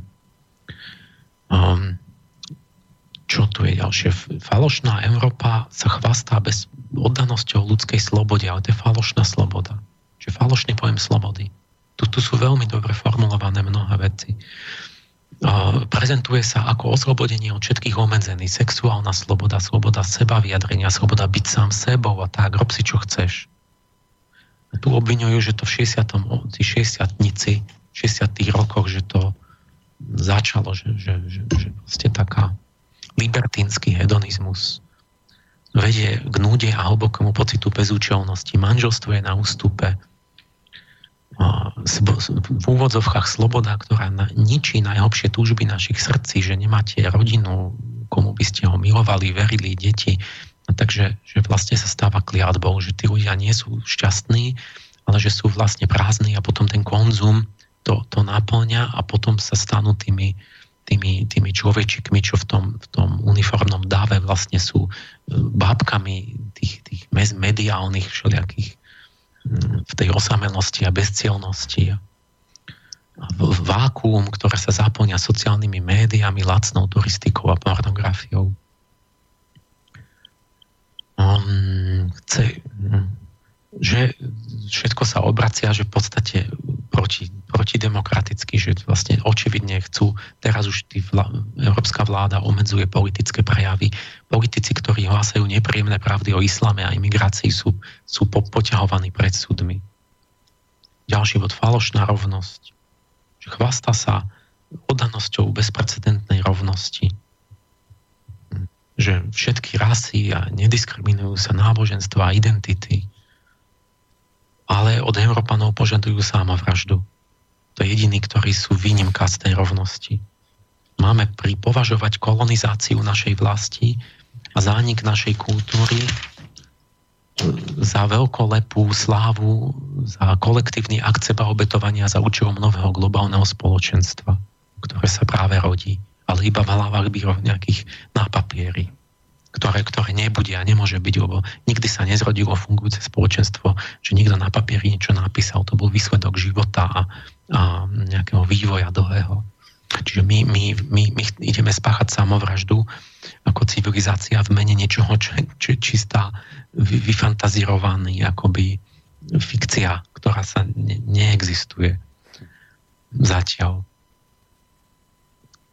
Um, čo tu je no, tuto, tuto vysvetlil taký moment, to nechám tak. Nechám tak, už máme 5 minút iba. A teraz tu, tu je krásna veta. To začne hovoriť o univerzitách a intelektuáloch. Toto je, to je skvelá veta, že polárkou európskeho ducha bola náročná disciplína intelektuálnej poctivosti a objektivity. Ale tento šlachetný ideál bol v priebehu posledných generácií zmenený, sme ho opustili. Že tí Európania sa usilovali o tú, to, čo celý ten výsledok tej, tej vedy a toho, ten rozmach, to, to bolo to, že my sme si dali tú disciplínu, že sme mali, že sme obdivovali, cvičili a uznávali práve to, tú disciplínu hľadať tú pravdu, tú poctivo, objektívne, jak to je naozaj. Nie, že ako mne sa to páči a čo ja túžim a čo mi robí príjemne a, a neviem čo. Proste mne osobne, subjektívne. Ale toto, to celé teraz keď, keď myslíte tu na Newtona alebo na niekoho, tak musíte vyjsť dozadu k tomu, čo som povedal, k tomu rta, k tomu arta, aša, rituál, kde kde ten prahindoeurópan začína tým, že on verí v nejaký pravdivý, objektívny kozmický poriadok, ktoré je naša úloha ho spoznať a podľa neho žiť. A tento celý postoj nakoniec vedie k, k tej neuveriteľnej poznaniu, ktoré, ktoré nejaká iná civilizácia neurobila a, a celému tomu, tomu premene sveta v tom, celej tej vedecko-technickej revolúcii že, že sme vlastne spoznali 10 krát viac než celé ľudstvo za od, od vzniku ľudstva. A, a nie len v tej technike, lebo to, to, to potom je aj v tých humanitných vedách, aj v tom spôsobe života, že, že máme nejakú e, slušnosť a disciplínu tej intelektuálnej debaty a pravdivosť aj v, tom, v, tých, v tých medziludských proste akoby vzťahoch. A, tom tu, že vlastne už táto kultúra nie, nie je schopná motivovať mužov a ženy, aby mali deti a založili rodiny, falošné ľudské práva. Takže vlastne niečo úplne zlé, že to je v tom materializme, samozrejme, že nemáme rodiny. A že celé toto vlastne sa od, vyklúva ako faloš náhradné náboženstvo. Zrušili sme náboženstvo, ale vlastne máme nové náboženstvo, ale, ale, ale blbé, de, de, degenerované, vlastne ešte horšie než kresťanstvo. Máme, máme nejaký lavicovo ľudskoprávny fanatizmus, ale, ale na, na intelektuálne veľmi primitívnej úrovni. Tu hovorí o tom, že jazyk je krehký nástroj a, a keď je znehodnotený, je znehodnotený, keď ho sa používa ako klacek. Musíme chrániť tých, ktorí hovoria zmysluplne, aj keď si myslíme, že ich názory sú milné. To je moja reč, to sú tie moje pravidlá že tie, tie, to, že on zmysluplne hovorí, je dôležitejšie, než to, že ja nesúhlasím. Ja musím najprv zistiť, či, že čo je pravda. A nie, že mne sa to nehodí, alebo že mne je príjemné niečo iné. Lebo to, už, to potom už, a to je, že začnem iba, iba šermovať tými heslami, čo chcem umlčať. A nakoniec sa umlčí, umlčíme fyzicky, že tam ich do vezení a pokuty a nakoniec budeme strieľať pretože zaniká vlastne tá schopnosť diskusie a nahradzuje to iba rev a hádzanie kameňov. Vlastne to sa, to sa deje na tých univerzitách, ktoré, ktoré sú, sú vzorovo lavicové. Prelomiť zakliatie falošnej Európy a jej utopické pseudonáboženské krížové výpravy za, za svet bez hraníc znamená vychovať teraz, že vychovať novú mládež, nový typ štátnikov, vodcov, ktorí nedychtia po uznaní nejakého medzinárodného spoločenstva, ktoré vlastne je len fiktívne a vyrábané médiami. Nejaká oligarchia cez médiá robí tzv. medzinárodné spoločenstvo, že sa zrazu ti vyjadrujú, že, že ťa odsudzujú a tak, ale že oni dychtia po to, aby ich uznal ich ľud, ľudí, s ktorými oni sú spojení, z ktorých vyšli. Imigrácia bez asimilácie je kolonizácia. No? Keď prídu cudzie národy celé a povedia, že my tu sa bude žiť tak, ako my chceme, tak nás kolonizovali. My sa to bojíme povedať, my si treba pravdivo povedať, normálne. Tu dokonca taká myšlienka, že pouze iba ríše môžu byť multikultúrne, ako Rímania. Tam bol Cezar, všetkých zvalcoval, bol taký mocný a tam mohli žiť vedľa seba a nemuseli nič riešiť, ale lebo, lebo, lebo nemali slobodu vlastne. Lebo vlastne to, tá sloboda potrebuje ten dialog a ten dialog potrebuje nejaké spoločné hodnotové predpoklady. Tak multikulturalizmus áno, je možný, keď, keď, keď žijete v, v, impériu. Takto, takto to bývalo v dejinách. Takže zdrav a tak ďalej, zdravá demokracia. Kľudne nájdete, doporučujem, nájdete si to a, hmm. a to dám aj ja to dám teraz pod, uh, lebo máme to aj na našej stránke Slobodný výber, my sme túto výzvu zdieľali. Dám vám ju, vážení poslucháči, ak náhodou ešte o nej neviete, tak vám ju hodím pod, na Facebook pod dnešnú reláciu Ariadnina niť. Tam tam túto výzvu vám zavesím a tam ju aj nájdete. Je to výzva si uvedomiť, že čo je práva Európa a postaviť sa za to. Hmm.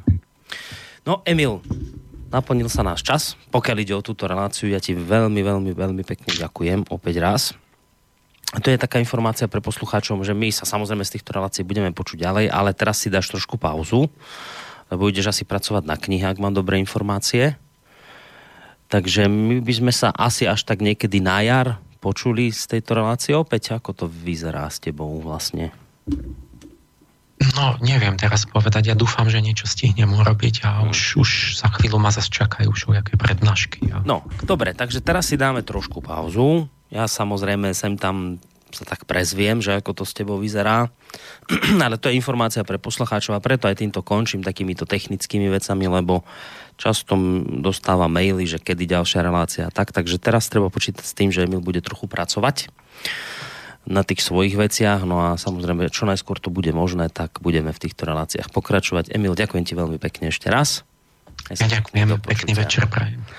Emil Pahale, štofiolog uh, z Bratislavského štúdia no a z toho Bansko-Bystrického sa s vami v tejto chvíli lúči Boris Koroni, ale o hodinku budeme pokračovať ďalej v rámci relácie Hodina Vlka, takže ak máte chuť, ostaňte s nami naďalej do počutia.